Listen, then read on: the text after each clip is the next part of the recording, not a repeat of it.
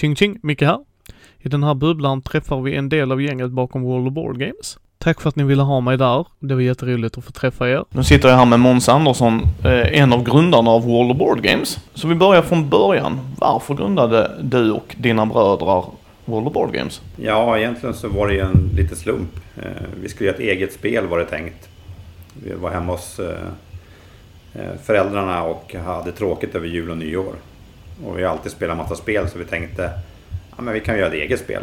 Eh, och det tog som lilla tid så att vi hade att göra den här jul och nyår med att göra ett eget spel. Sen kom vi på att vi skulle släppa spelet och tillverka det. Och då var grundplanen var att vi skulle göra en, en online-version som man kunde spela på nätet först. Så att man kunde testa spelet eh, på nätet och sen köpa den fysiska. Så man skulle marknadsföra det fysiska spelet via, via att man kunde spela online. Och det här var ju 15 år sedan så att då fanns det nästan inga brädspel man kunde spela online. Så vi var väldigt tidiga med det där. Men sen start, då startade vi företaget och vi valde World of Board Games för att det var ett utländskt namn och det skulle ju, spel skulle kunna säljas i hela världen var ju tanken. Så därför valde vi ett engelskt namn. Eh, men när vi höll på med det där under ett... När vi startade företaget, vi höll på vid jul och nyår med, med spelet. Sen startade vi företaget i april. Eh, och sen under tiden vi jobbade med det så insåg vi hur svårt det var att göra ett eget spel. Eller speciellt, det är ganska lätt att göra spelet men det svåra är att nå ut. Och då hittade vi en distributör i Danmark eh, som vi tänkte kunde tillverka spelet åt oss. Men de var ju en distributör så de tillverkade inte spelet, de sålde ju spel. Så då började vi köpa in lite spel istället. Det kan vi göra under tiden. Och sen när processen gick från när vi startade företaget i april till augusti när vi öppnade hemsidan, då hade vi blivit en butik istället. Så att vi gick ifrån att tillverka ett eget spel till att sälja spel. Och våran plan var då att men någon gång ska vi lyckas tillverka våra spel. Eh, och den planen har vi fortfarande. Vi har ju nu har vi kanske tio prototyper på spel liggandes som vi håller på att utveckla. Men som det är så svårt att nå ut med ett eget spel så tänkte vi det, det tar vi när vi kommit dit. Så att eh, en viktig del av våran vårt mål är att på sikt kunna tillverka egna spel och även hjälpa andra att tillverka spel. Men för att det ska fungera så måste det gå att göra i lite mindre skala så att man kan tillverka kanske 100 spel i taget till, en, eh, till ett fett pris. Och tekniken har inte kommit riktigt dit än men det är ganska nära. Ja, och ni, ni börjar då där, men har ni satt upp stolpar hur ni ville driva företaget? Vad hade ni för vision? Jag menar, någon gång måste ni, okej, okay, scratch that, nu är vi brädspelssäljare. Hur gick den processen då? I början så var vi väldigt små. Eh, så att när vi började köpa in spel så sålde vi kanske en order per månad eh, i början. Så att vi omsatte 4 000 kronor första eh, året. Så det var ju väldigt litet. Och sen har det egentligen växt från det. Små steg hela tiden. Och det tog ju oss kanske fyra år innan någon började jobba i företaget. Och vi vi inser ju att vi hade kunnat växa mycket snabbare i början men vi hade inget intresse av det. Vi hade andra jobb och vi pluggade och sådär så att vi hade liksom ingen brådska utan det fick växa den takt det, det gjorde. För vi ville liksom inte ta för stora risker heller utan det växte på. Och sen var det som ganska naturligt att det gick när det var fullt i min lägenhet med spel. Eh, att man inte kunde se TVn för att det var grejer på bordet. Eh, då, då var det, ja men vi måste ha en lokal. Och då hittade vi en eh, lokal på 70 kvadratmeter eh, bredvid en tvättstuga som var lite undanskymd.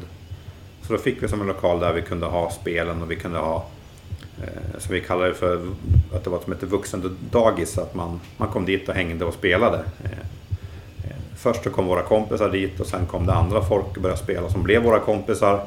Så det blev liksom ett, ett, ett gäng som satt och hängde i butiken och spelade spel. Det var som så det var. Det var ju som egentligen kanske den, den bästa tiden. För att då var det som liten skala. Eh, vi spelade hur mycket spel som helst. Men sen växte det och vart mer på riktigt. Då till slut så började vår, vår yngsta bror börja jobba halvtid i företaget. Eh, och sen var det heltid för honom. Sen efter ytterligare ett tag så kunde fler börja jobba. Och nu har vi växt ännu mer så att nu jobbar alla fem delägare heltid i företaget och vi har två anställda också. Ja, och sen så hade ni brädspel då. Så tänkte ni figurspel. Hur kom det sig att ni började med det? Eh, figurspel är ju också det blev lite slumpmässigt det också. Eh, vi hade kunder som frågade efter om vi kunde ta in Warhammer och den typen av spel. Men länge kände vi att vi hade fullt upp med brädspelen och innan vi jobbade heltid med det så var det så svårt att hinna med allting. Eh, men sen av en ren slump så kikade vi på, på Blocket och då såg vi att figurspel.se var, var till till salu på, på Blocket. Det var en kille i Stockholm som, som drev den. Och då, vi såg det på helgen när vi var på ett spelkonvent här i Umeå som heter Snökom. Eh, och då skulle jag ner till Stockholm på tisdagen. Så då tänkte jag, men då, vi kontaktar honom. Eh, och sen bestämmer vi möte. Så att vi bestämde möte då på centralstationen på McDonalds där. Och, och, där gjorde vi köpet av butiken. Så vi satt åt en hamburgare och sen köpte vi en, en spelbutik. Eh, och det var lite knepigt för det var ändå ganska tidigt för oss. Så det var liksom ett stort beslut att ta. Vi hade mycket ångest hur vi skulle göra. Skulle det få plats? För då hade vi fortfarande bara vår kvadrat, 70 kvadrats butik. Så det var väldigt eh, trångt. Men vi kände, ja men vi testar. Vad kan hända liksom? Ja, och sen bytte ni ju butik. Hur gick det beslutet till och vad, hur såg den processen? För det måste ju också vara en del i kakan så att säga som man måste tänka ut. För det är ju inte bara att ta en lokal ju.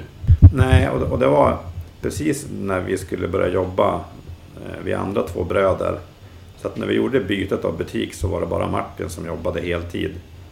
Men vi hade bestämt att det var tillräckligt så att vi kunde ha typ halvtidslön eller en tredjedels lön kunde vi andra två få också. Eh, så vi kunde vara tre som jobbade eh, en del timmar i företaget. Eh, och första butiken var ju överfull. Det var ju 70 kvadrat men vi hade ju grejer för 200 kvadrat. Så det var ju så grejer överallt. Golvtak och vi använde våra personliga förråd hemma för att förvara grejer. Så det var väldigt svårt att hantera allting. Och i samband med det så kom en legosäljare förbi och visade upp deras nya legospel som kom då för 7-8 år sedan kanske. Eh, och tyckte att vi skulle sälja dem. Och då tyckte vi att men lego är kul, vi vill sälja allt lego. Och eh, det var precis i bytet av butik, jag tänkte då kommer vi ha plats. Så när vi då flyttade butik eh, så kunde vi då ta in eh, allt lego också. Så då hade vi både lego, och vi hade pussel, och vi hade figurer och vi hade spel. Eh, det var fortfarande eh, spelen, eller World of Boardgames-delen som är störst och det är fortfarande den som är störst för oss. Eh, det är det som är själva motorn men nu i den fysiska butiken så är de andra delarna ett bra komplement för oss. Att vi täcker in allting. Och vi får många som kommer till butiken och ska köpa lego till exempel så ser de Oj vad mycket spel det finns. Ja det finns mer än Monopol och Försvunna Diamanter nu. Och, och då får många nya personer upp ögonen för brädspel. Och eh, vi har ju mycket spel till utlåning i butiken som ett bibliotek man kan låna. Och eh, mycket av det använder vi när det kommer in någon ska köpa lego och ser oj vad mycket spel. Ja men du kan låna det här, Carcassonne eller Bonanza eller Ticket Ride. De här ingångsspelen så kan man testa dem. Då ser man oj det här var ju kul. Ja, och det finns mycket mer av det här. Då kan man guida folk vidare. Att, ja, men, vad, vad, vad gillar du Ticket Ride för någonting? Var det lagom speltid, lagom slump, lagom strategi? Sen kan man guida folk vidare till de hittar rätt. Ja, och sen så tog ni ju eh, rollspel också, började ni ju så smått sen. Det har ni inte hållit på med så jättelänge va? Nej, rollspel. Eh, många har frågat efter rollspel men vi har valt att inte ta in det för att vi hade en annan butik här i Umeå som hette Collectors Point som hade mycket rollspel. Eh, och då ville vi inte ta in det också för att eh, han gjorde ett jättebra jobb, hade bra sortiment och eh, det fanns väldigt mycket att välja mellan där och då ville vi inte konkurrera ut honom för att vi är ganska stora. Då ville vi som inte, vi vill att han ska finnas kvar och göra det han är bra på, så gör vi det vi är bra på som var brädspel. Eh, för vi spelar ju rollspel, det är ju nu 20 år sedan vi spelade rollspel så att vi hade ju en lucka i, i kunskapen också i rollspel. Men nu när Collectors Point stängde sin butik för ett drygt år sedan Eh, då tänkte jag men nu, nu måste vi göra någonting åt det här. Eh, för att ta in rollspel, för att det är många som vill ha det. Och vi vill speciellt ta in de svenska rollspelen för att hjälpa de svenska designers och tillverkare att nå ut. För vi vet att vi har en stor målgrupp som vi kan nå via vår hemsida och då kan de nå ut jättemycket. Så då tog vi in rollspel och sen för eh, ungefär ett år sedan så bestämde vi då att anställa vår nya anställda Peter från Skellefteå som har drivit spelbutiken där och han spelar jättemycket rollspel fortfarande så att han kan alla nya rollspel också. Så att vi kan eh, det gamla som vi spelade, hur det fungerade och han kan alla nya. Så att nu börjar vi lära oss igen. Vad, vad har hänt? Vad, eh, vad har förändrats? Och sen har vi börjat spela lite själva för att se hur, hur ja, vad har hänt med utvecklingen för det har ändå gått en 20 år. Det har du ju, det har du ju. Eh, men sen har ni ju också spelutrymme här. Förutom lånespelen, man kan ju sitta och spela här också. Eh, hur var tankarna runt det? För nu har ni ju flyttat en tredje gång är det va? Ja, tredje butiken är det nu. Och vi har alltid haft eh, spelutrymmet. Vi tycker att det roligaste är att spela spel. Det är ju det vi egentligen vill göra. Butiken är en bieffekt att man får spela mycket spel. Så att redan i första butiken, den här lilla pyttebutiken på 70 kvadrat, så var ungefär en tredjedel var spelutrymme. Vi hade ju soffa och bord och så vi hade väl fyra bord man kunde spela på i den, den lilla lokalen. Då tänker man själv 70 kvadrat om man ska ha fyra spelbord. Det blir inte så mycket kvar. Och vi hade ju kök och sånt också. Eh, det var inte så mycket yta till spelen, det var mest eh, sitta och spela. Eh, och vi flyttade till nästa lokal som var, från början var den 150 kvadrat och den växte till 400 kvadrat. Då hade vi på en gång hade vi en stor yta av spelbord. Så där hade vi kanske fem bord. Sen hade vi extra bord vi kunde använda också. Så att vi hade mycket yta där också. Och egentligen så är det ju kanske inte ekonomiskt att ha spelytan som vi har. Eh, det kostar ganska mycket att betala för kvadratmetrarna. Men som nu i butiken så har vi plats för runt 50 personer som kan spela.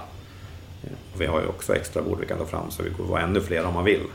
Men vi har alltid uppställt så att eh, det är en 8-10 bord som man kan använda och spela både brädspel och figurspel och kortspel och allt möjligt. Så att det trillar in folk lite då och då och spelar under dagarna. Sen har vi spelkvällar och spelevent också. Ja, och hur är tankarna där runt spelevent? Så att säga. Vad, är, vad, vad funderar ni på där? Är det folk som kommer och frågar eller råddar ni alltid det själv eller? Ja, på eventen så har vi lite olika typer. En del är ju sådana här fasta som, som Magic som spelas varje vecka och vi har spelkvällar fasta varje vecka. Men sen har vi också speciella event när det Oftast är det när någon tillverkare vill promota något nytt spel så har de någon launch-event och sådär. Eh, så kör vi en del sånt också. Och vår grundtanke är att försöka ha att vi inte ska ta avgift för att spela. Så att vi tar inte avgifter för att vara med i turneringar och sådär. Eh, förutom när det gäller Magic när man ska köpa kort. Eh, då får vi ta betalt för det man köper. Men för att bara vara med och spela i, event som Fantasy Flight har sina X-Wing och Game of Thrones och allt möjligt. Så, så långt det är möjligt så tar vi inga avgifter för vi vill att så många som möjligt ska kunna spela. Så att det inte ska vara en fråga om man har råd att vara med i en turnering utan man ska kunna spela. Och det är lite det som är tanken med våra utlåningsspel också. Att vi är en studentstad och alla har inte jättemycket pengar att köpa spel för. Men vi vill ändå att folk ska spela. Så därför har vi utlåningar av spel. Och ofta när de ska köpa ett spel så säger vi att den här har vi till utlåning, du kan låna den först innan du köper den. Så du kan se att det, att det passar för dig. Så att det är ju så viktigt för oss att eh, personer som handlar i butiken får med sig bra, bra spel, det som passar för dem. Eh, och vi är väldigt generösa vid, vid byten och sådär för att det är mycket viktigare att en person som har ett spel hemma har ett spel den spelar än att man har spel som man trodde var bra men sen inte var bra. Utan det är viktigt för oss att se till att folk får rätt spel och försöker folk köpa spel som vi inte tycker är bra så brukar vi fråga, vet du vad det här är för spel? Har du spelat det förut? Eh, har de gjort det så är det, okej att de kan köpa ett spel som kanske vi inte tycker är bra men de tycker är bra. Det är ju det är helt okej. Men om de inte har spelat det och inte har hört någonting om det och tagit det på chans då kan vi varna att det här är kanske inte så bra. Ta det här spelet istället, det, det är bättre. Ja, och sen var ni ju Eh, jag har ju intervjuat Thomas också och vi har gjort en del poddande ihop med Thomas Conrad och Engström. Ni anställde ju honom för fem år sedan var det va? Ja, nu är det lite drygt fem år sedan. Jag tror det var fem år sedan i våras. Eh, han kom förbi någon gång med, med, med någon tårta. Så bara, nu har jag jobbat fem år. Och shit, har det gått så länge? Eh, men hur kom det sig, för ni sponsrade ju han rätt tidigt och hjälpte honom att komma igång med sin YouTube-kanal och det ju. Hur var tankarna runt det? Ja, han var inne i butiken lite då och då. Så det var som en stamkund. Och han var lite speciell, han gillade ju spel jättemycket. Och på den tiden när han började med sin YouTube så var inte det jättestort med, med YouTube och den delen. Men han berättade att han gjorde filmer på, på spel och vi kikade lite på dem och tyckte det här är ju kanon. Sprida spelandet är ju jättebra. Så att till en början så började vi då eh, ge han spelen så han slapp köpa spel. För från början så gjorde han ju video på de spel han hade. Men vi tyckte att det är bättre att göra video på de spel som är nya eller som är bra. Eh, så då började vi att han, att han ge han spel så att han kunde få göra video på vilka spel han ville. Men det var ju bra, för då gjorde han ju video en gång i veckan så det var ju väldigt mycket videos och väldigt mycket spel hemma hos honom. Och det var det som var lite problem, att det var väldigt mycket spel hemma hos honom.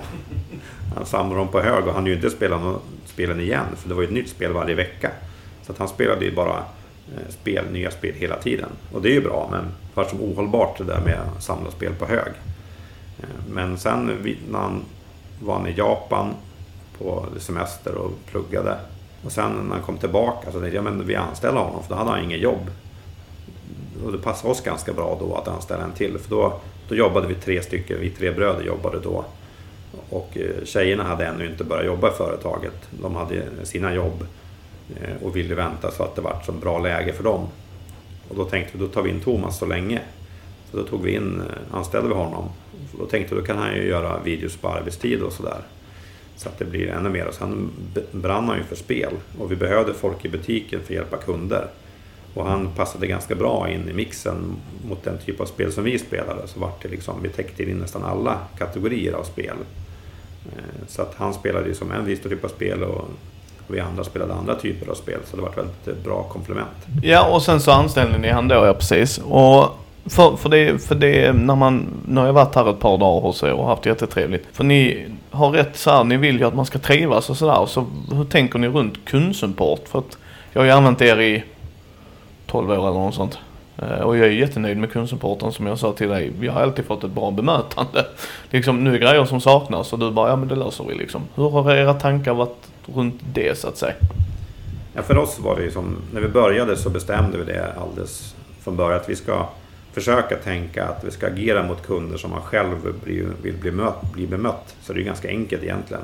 Att om jag själv köper ett spel och det fattas grejer så vill jag ha det fixat. Eh, och då försöker vi tänka, men då, då löser vi alla sådana saker. Och sen gör vi ganska mycket extra. Vi gör allt vi kan för att hjälpa kunder. Vi svarar på frågor, vi, vi guidar, man får skicka tillbaka om man har köpt fel och sådär. Vi gör så mycket vi kan för att hjälpa så att det ska bli så bra som möjligt. Eh, och, och, det sprids ju, om man sköter sig så sprids det ju. Eh, en nöjd kund berättar för sina vänner att men här kan man handla. Så att vi har ju flera gånger varit med på Prisjakt som en jämförelsesajt. Eh, Sverige har ju varje år en tävling där de 25 som har företagen som har bäst betyg på kundservice får med med tävling. Och vi var utvalda var det tre, fyra år på det. Alltså som en av de 25 med bäst kundservice. Och det visar att man gör någonting rätt. Och eh, mycket av det ser vi i den fysiska butiken att det gör vi samma sak. Vi gör allt för att hjälpa kunder.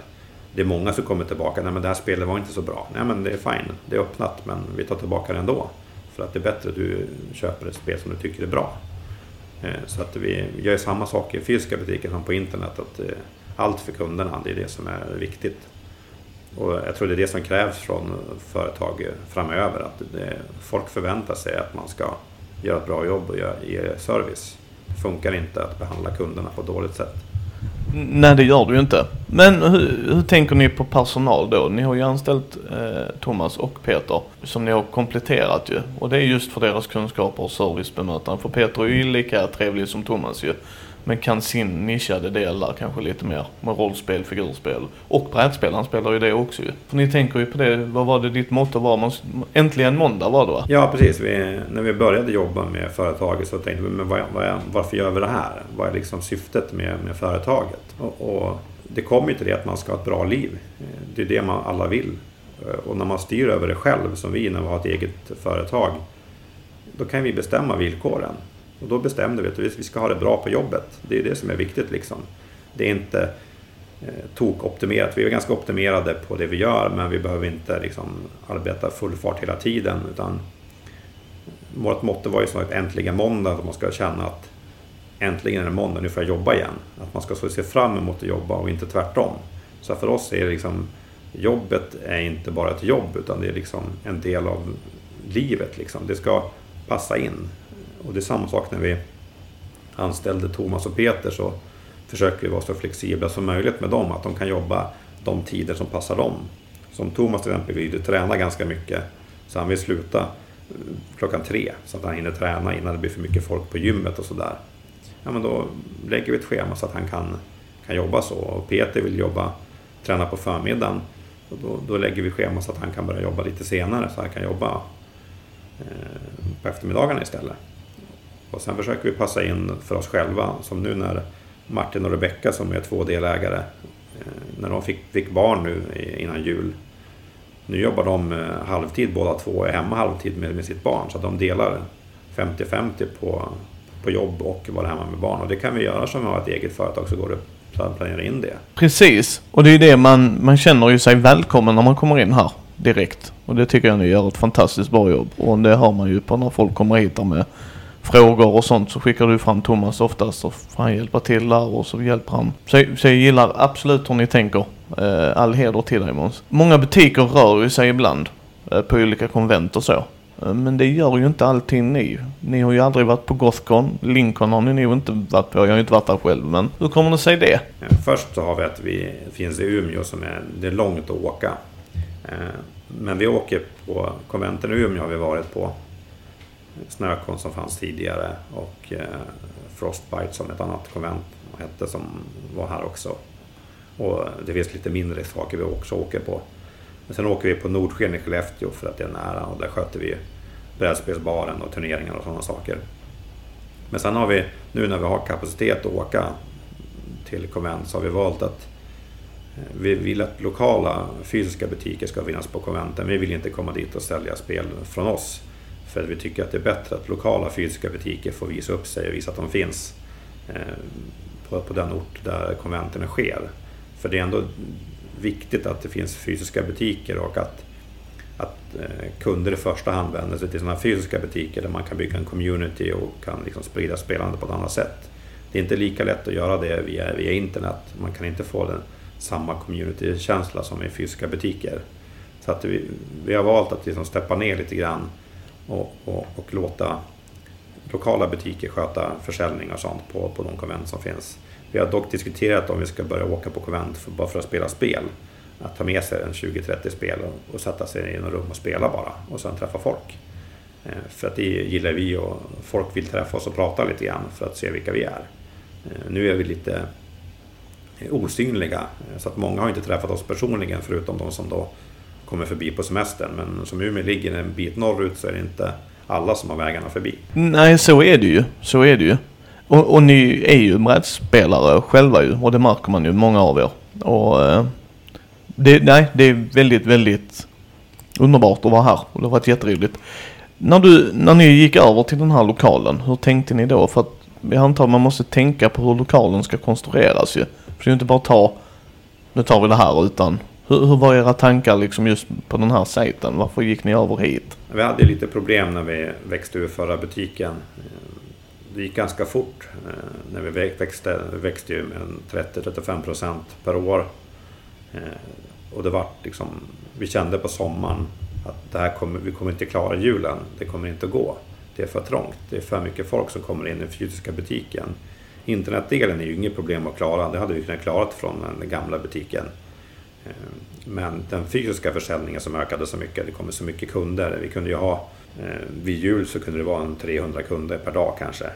Och då hade vi tre parkeringsplatser och det är lite svårt att hinna parkera bilar när det är in 300 personer på tre platser. Det går liksom inte. Och då kände vi att vi måste ha en större, större lokal. Och då var det lite svårt att bestämma vilket läge vi skulle ha. Som den fysiska butiken hela tiden ökar så ville vi ha en lokal som det var bra för kunder att komma till. Eh, och den lokal vi hittade, den har ju som i ett, i ett handelsområde där det, i, och i huset vi har så är det flera andra butiker, så är det lite som en galleria, eller affärshus som det kallas. Eh, och då visste vi att det var ganska mycket folk som rör sig i huset. Det fanns ett fik och blomsteraffär och sådana saker. Så att eh, det är liksom en liten central punkt på det område vi är.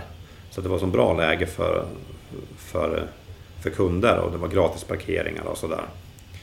Eh, och så ytan var alldeles lagom. Eh, vi hade ju 400 kvadratmeter och den här är runt 900. Om man vill flytta ungefär dubbelt Så man vill först liksom fylla den första lokalen över bredden så att man egentligen skulle kanske behöva 50% mer. Och sen när man flyttar så ville man ha lite tomt för att växa i. Eh, och det var ganska lagom för oss.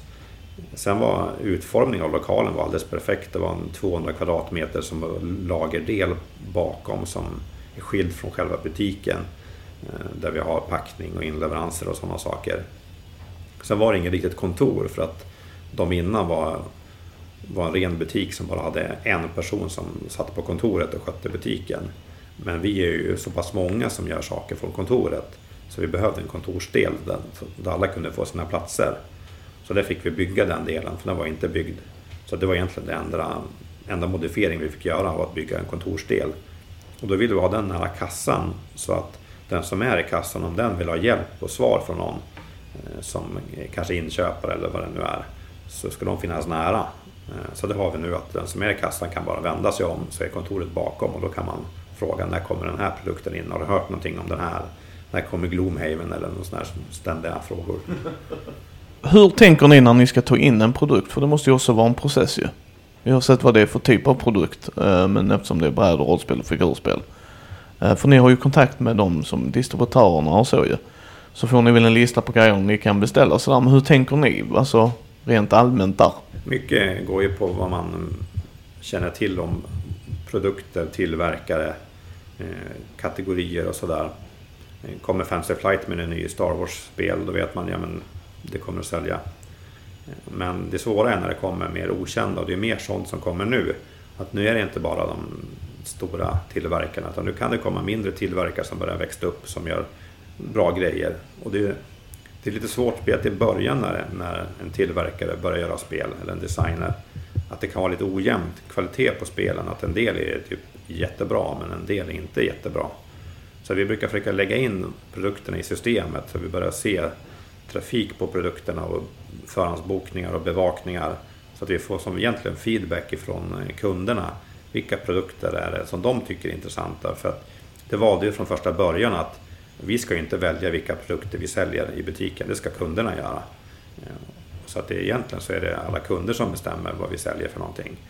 Och frågar någon någonting, säger jag vill ha det här spelet, eller vad det nu kan vara, så försöker vi få tag på den. Då har vi ju våra vi köper från ganska mycket distributörer och tillverkare runt om i Europa och världen. Så då kan man som söka efter den. Finns den här någonstans? Då försöker vi ta hem den. Så det spelar ingen roll vilket udda spel som folk frågar efter. Så jag, jag har en lång lista med spel som folk frågat efter ända sedan vi började. Och de skannar vi igenom hela tiden. Försöker hitta om de kommer, antingen att vi hittar en gammal version någonstans eller att man hittar en ny version av dem. Eller ja, dyker upp någonstans och tar vi hem det. Och det är ju underbart, för vissa gånger kan man ju inte få tag på det själv ju. Utan man måste gå via en distributör och så. Eh, hur påverkar Kickstarter er? Ja, Kickstarter är ju lite dubbelt hur det fungerar. Och egentligen så beror det lite på hur Kickstarter används. Ibland så är det så att Kickstarter används för att sprida ett nytt spel som någon har gjort. Någon har kommit på en, en bra idé som de tycker och presterar på Kickstarter och får in kapital och kan trycka den. Eh, och eh, ganska ofta då om det är någon mindre som gör det så brukar någon större köpa upp idén och sen tillverka en ny version. Eller så kanske den som startar Kickstarter får in nog kapital för att liksom skala upp sin, sin verksamhet och, och sen tillverka och sälja till distributörer. Men ganska ofta är det så att eh, Kickstarten bara räcker till Kickstarten. Det görs inte nog med spel för att man har för lite kapital så man har inte kapital nog att lägga det på, på, på lager utan man gör till Kickstarten och kanske 5-10% mer än det för att ha lite backup. Och då brukar det inte räcka till, till Sverige. Oftast är det amerikanska bolag. Och såklart så säljer de det i Amerika först, eller som närmaste marknaden. Det blir ju så, det är billigast.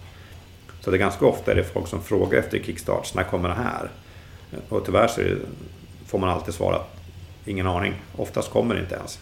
Eh, och det är det som är lite problem med, med Kickstarter. Och sen är det också att Kickstarter bygger en hype runt ett spel när de skapar Kickstarten. Oftast kan det vara då ett halvår innan spelet ens kommer. Och kommer det sen då en halv, halvår sen till backarna och sen kan det vara tre månader till innan det kommer till butiker. Och på den tiden, nio månader, tolv månader, så har det kommit hundra nya spel som folk vill ha. Så att man bygger en hype runt ett spel och en efterfrågan innan spelet finns. Eh, och det gör ju att när efterfrågan kommer så finns det inga att sälja och sen eh, när spelet väl kommer finns det ingen efterfrågan. Så det blir lite ofas i, i hur man bygger upp hypen runt ett spel. Eh, och, det är lite knepigt hur det blir. Eh, men generellt så är Kickstarten bra för att hjälpa de mindre tillverkarna som annars aldrig skulle fått till spel gjort. Det är ju det vi tycker är jättebra. Det är ju lite det vi är ute efter för att göra själva. Att göra hundra spel och liksom nå ut med marknaden. Så att i grunden är det bra. Sen missbrukar kanske en del företag eh, Kickstarter genom att släppa sina vanliga spel via Kickstarter. Som gör just det här problemet att man bygger en hype i fel tid. Men det är ju deras affärsbeslut att bestämma att men vi tycker att det, att det är bra att göra så här så får de ju göra det.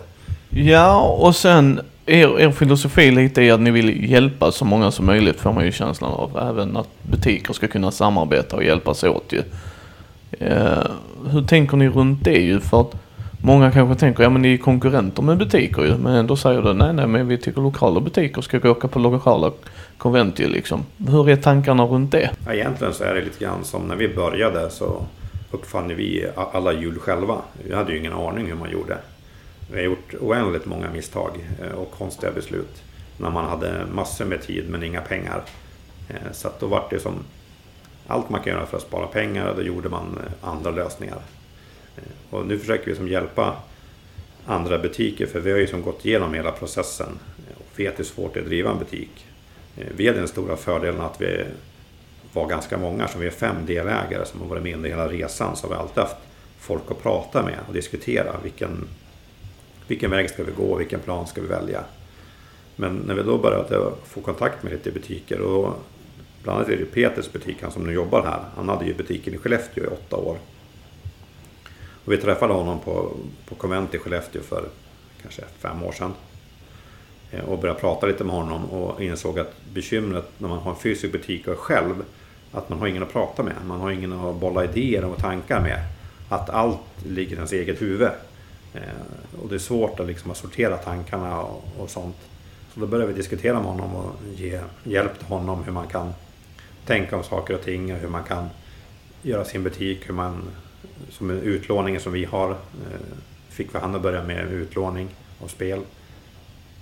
Han tog en mindre avgift för det men det var samma sak att försöka sprida spelandet. Och vi pratade om vilka sortiment man ska ha och sånt.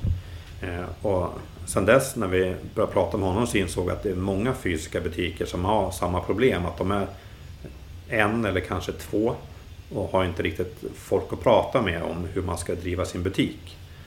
Så då har vi träffat lite butiker som vi försöker hjälpa från, från början att vara bollplank. Så saker man kan tänka på, vad man kan man göra, hur kan man få försäljningen att öka? Vi brukar titta på deras sortiment. Eh, många, många mindre spelbutiker missar den här spelen med Alfapet och Södra Diamanten och Monopol och den typen för de tycker att men, det är inte så kul spel att spela. Men många kunder känner igen de spelen. Har man dem i skyltfönstret så kommer folk in och sen kan man ge dem Carcassonne eller Ticket Ride istället. Eh, sen har också hjälpt många fysiska butiker med att köpa in deras eh, produkter som de inte kan sälja. För att i i en lokal fysisk butik som inte säljer på nätet så kan det vara så att men just i den staden så har det här spelet minskat. Till exempel så hjälpte vi någon butik att köpa deras War Machine och Hordes produkter till figurspel för att den communityn hade, hade försvunnit i den staden. Så det fanns inte någon möjlighet att sälja dem. Och då kunde vi köpa in dem Eh, av, av honom för att han kan ha rätt saker på hyllan. För vi har lättare att sälja sånt via internet som vi har en bredare målgrupp. Så att om du har en fysisk butik och har produkter du inte kan sälja så kan du kontakta oss så kan vi säkert hjälpa dig att köpa dem så att du kan köpa rätt saker på hyllorna. Eh, och det är det som är målet egentligen för oss att ha starka fysiska butiker. För det bedömde vi direkt från början att Eh, vi är inte en konkurrent till fysiska butiker, eller fysiska butiker är inte en konkurrent till oss. Eh, som i Skellefteå till exempel, med den butiken så bedömde vi att om den finns kvar, att det är en stor community som spelar spel, då kommer den butiken inte ha alla spel för att den är begränsad i yta.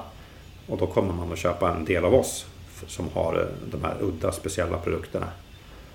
Men skulle butiken försvinna så skulle vi såklart få mer kunder därifrån som det är ganska nära fysisk sträcka så de kan åka till våran butik. Men vi tror att spelandet skulle minska så mycket så att vi skulle inte sälja mer. Det enda som skulle hända är att det skulle bli färre som spelar och det är ju precis det vi vill se till att så många som möjligt spelar. Så att våran, vårt mål är att ha så mycket fysiska butiker som möjligt, att de blir så starka som möjligt. Eh, och försöka samarbeta. Och för alla sitter i samma båt med, med sina butiker och har samma problem. Så att man kan lära mycket av varandra. Och det är en fantastisk filosofi. Vad är roligast med att ha butiken? Vad är det, det som du har känt att, nej men det här, det här var en um, slipper sell lite. Det här var inte det jag var beredd på, men det här är faktiskt rätt roligt. Från början så var det egentligen att vi skulle ha roligt. Det var som målet för oss. Att vi skulle få spela mycket spel eh, och att vi skulle ha ett bra jobb som man trivs att gå till. Det var som grunden. Men nu när man ser hur, hur bra nytta det gör för alla andra som börjar spela spel, speciellt de som man inte tänkt skulle spela spel, eh, som man nu ser spela spel och tycker är hur kul som helst. Eh, och det är ju många som det har hjälpt på ganska djupt plan att spela spel, när man träffar mycket folk och sånt. Eh, speciellt när man har spelkvällar och sådana saker, att folk träffar varandra, liksom, skapar vänner. Och eh, ganska många av de som spelar hade kanske inte mycket vänner för, förutom spelandet, att man har fått sina vänner från spelandet. Så det blir liksom en social grej med, med spel. Eh, och det var inte riktigt det vi väntade kanske. Hade man tänkt några steg till så man kanske förstått det, men vi såg det inte direkt från början. Eh, för när vi började för 15 år sedan så var det ju mest väldigt inbitna spelare som spelade. Eh, men nu är det ju helt annat. Nu är det liksom lika mycket tjejer som killar som, som spelar spel. Eh, vi får in pensionärer som köper spel och tycker att det är hur kul som helst med spel. Så att nu, nu är det liksom svårt att veta vad folk vill ha för spel när de kommer in. Man kan inte göra en bedömning. Förut visste man ungefär när det kom in någon, kom det in någon äldre så skulle de köpa Uno liksom, eller någonting. Men nu är det helt annorlunda. Nu kan det vara vad som helst. Och, och det är en jätterolig effekt. Eh, vad är den tråkigaste grejen med ditt jobb då? Där du känner att ja, men det måste göras, men det här är inte det bästa. Eh, inventeringar och sånt är ju inte jättekul när man har mycket produkter. Det är ju inte det roligaste. Eh, men sen är det egentligen att vi har lite för mycket att göra så vi spelar inte lika mycket längre. Eh, nu spelar vi ett par gånger i veckan. Men ett tag i början när vi inte var så stora, då spelade vi hela tiden. För att då hade vi inget att göra när vi satt på, i butiken. Så, ja, men har vi gjort allt vi ska göra idag, ja, men då kan vi spela spel. Eh, så är det inte riktigt nu. Nu spelar vi på spelkvällar och på kvällar hemma hos vänner och sådär. Men det är inte lika mycket att vi spelar på, på arbetstid som vi gjorde i början. Tre tips till någon som vill öppna en butik då? som vill göra det, vill ha, vad är det de ska tänka på? Liksom, vad är det viktigaste man ska göra innan man hoppar in i poolen så att säga? Ja, det viktigaste tycker jag är att skicka ett mail till oss eh, så kommer vi hjälpa till. Eh, vi försöker hjälpa det är både de som tillverkar spel och de som öppnar butiker. Vi får mycket frågor om spelcaféer och sånt också. Eh, kontakta gärna oss så hjälper vi till. Vi är jättebra på siffror. Eh, vi vet vad det handlar om och kan berätta vad, vad problemen är och vad man ska tänka på.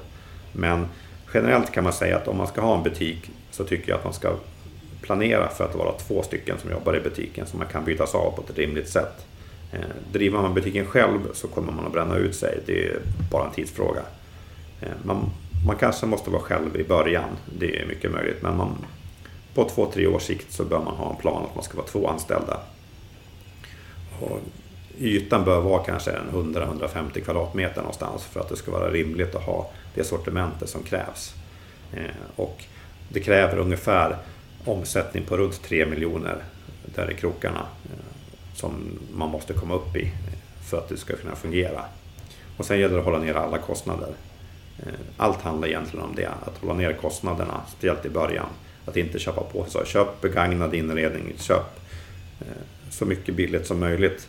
För att det är inte det som är viktigt hur hyllorna ser ut. Det viktiga är ju att man har rätt produkter på hyllorna och rätt bemötande. Och sen är det att man ska försöka få in de som inte spelar spel. Ganska snart, om man öppnar en fysisk butik, så kommer alla inbitna spelare kommer veta att man finns. De kommer komma dit och de kommer vara kunder. De kommer vara stammisar. Och det spelar ingen roll vad man gör så kommer de komma dit för att det är en spelbutik. Men det är inte där tillväxten finns utan det gäller att hitta de här som inte spelar spel idag, som istället går på bio eller gör något annat. Det är de som är de viktiga kunderna. Så det gäller att få in dem i butiken och ge dem Carcassonne, Ticket Ride, eh, Settlers eller Catan som det heter nu eh, i händerna från början och sen guida vidare. För man kan inte ge dem ett Agricola på en gång, då kommer de aldrig spela något spel mer. Och det är det man måste tänka på. Rätt, rätt spel till rätt person. Det är, det är det det handlar om. Ja, och om vi då går på lite om mannen bakom det så att säga. Liksom, vem är Måns? Ja, eh, vi har alltid spelat. Eh, jag och mina bröder har alltid spelat spel. Eh, så det var så det började. Vi spelade ju rollspel när vi var jättesmå. Köpte Drakar och Demoner, svart box på 80-talet. Eh, Kalatar och Neotech och den typen av rollspel. Sen brädspel fanns det inte jättemycket då. Eh, vi spelade typ Joakim von Ankas fantastiska affärer, eh, Försvunna diamanten och de här eh, barnspelen som fanns. Eh, men sen efter ett tag så började det komma som man kunde se från eh, science fiction-bokhandeln så fanns det Access and Allies, Diplomacy. Man bara wow, vilken värld! Avalon Hill-spelen som fanns. Eh, och då började man säga, men det finns ju vettiga spel. Så jag vet att jag köpte Access and Allies till, till brorsorna i julklapp ett år. Så vi satt och skulle spela. Det tog ju liksom, ja, vi satt ju ett helt dygn. Först förstod vi inte vad vi höll på med, men, man tragglade fram. Och sen dök ju upp lite översättningar. Vi spelade El Grande som kom. Eh, kom ju på svenska. Och första gången vi spelade så, lillebrorsan, yngsta brorsan vann överlägset och vi förstod inte alls varför. Jag fick poäng för massa konstiga saker. Och det var som en ny typ av spel. Men det öppnade som en värld att det finns något annat som är på väg. Eh, och det började komma där. Sen kom ju Settlers spelade vi sen. Man såg så här, det här är ju fantastiskt. Eh, och då började vi som spela den typen av spel. Men sen började vi plugga det. Eh, och jag pluggade ju till ingenjör så att jag kunde siffror. Sen pluggade jag ekonomi på universitetet också. Så jag läste liksom både siffror och, och ekonomi. Så jag kunde den biten. Och yngsta brorsan han pluggade programmering. Och mellanbrorsan pluggade interaktion och design som är lite blandning mellan programmering och hur saker ska se ut. Eh, och sen hade vi eh, tjejerna som är jättebra på texter och den mer liksom den här personligare biten av ett företag med, med anställda och, sådana saker. Så då kände vi att det här är som en bra mix. Vi kan göra någonting av det här. Eh, så då började vi smyga igång och sen vart det bara mer och mer. Det, det växte som på. Och vi har ju märkt att vi har ju de, de pusselbitar som behövs. Vi täcker in väldigt mycket. Så vi kan göra allting själv.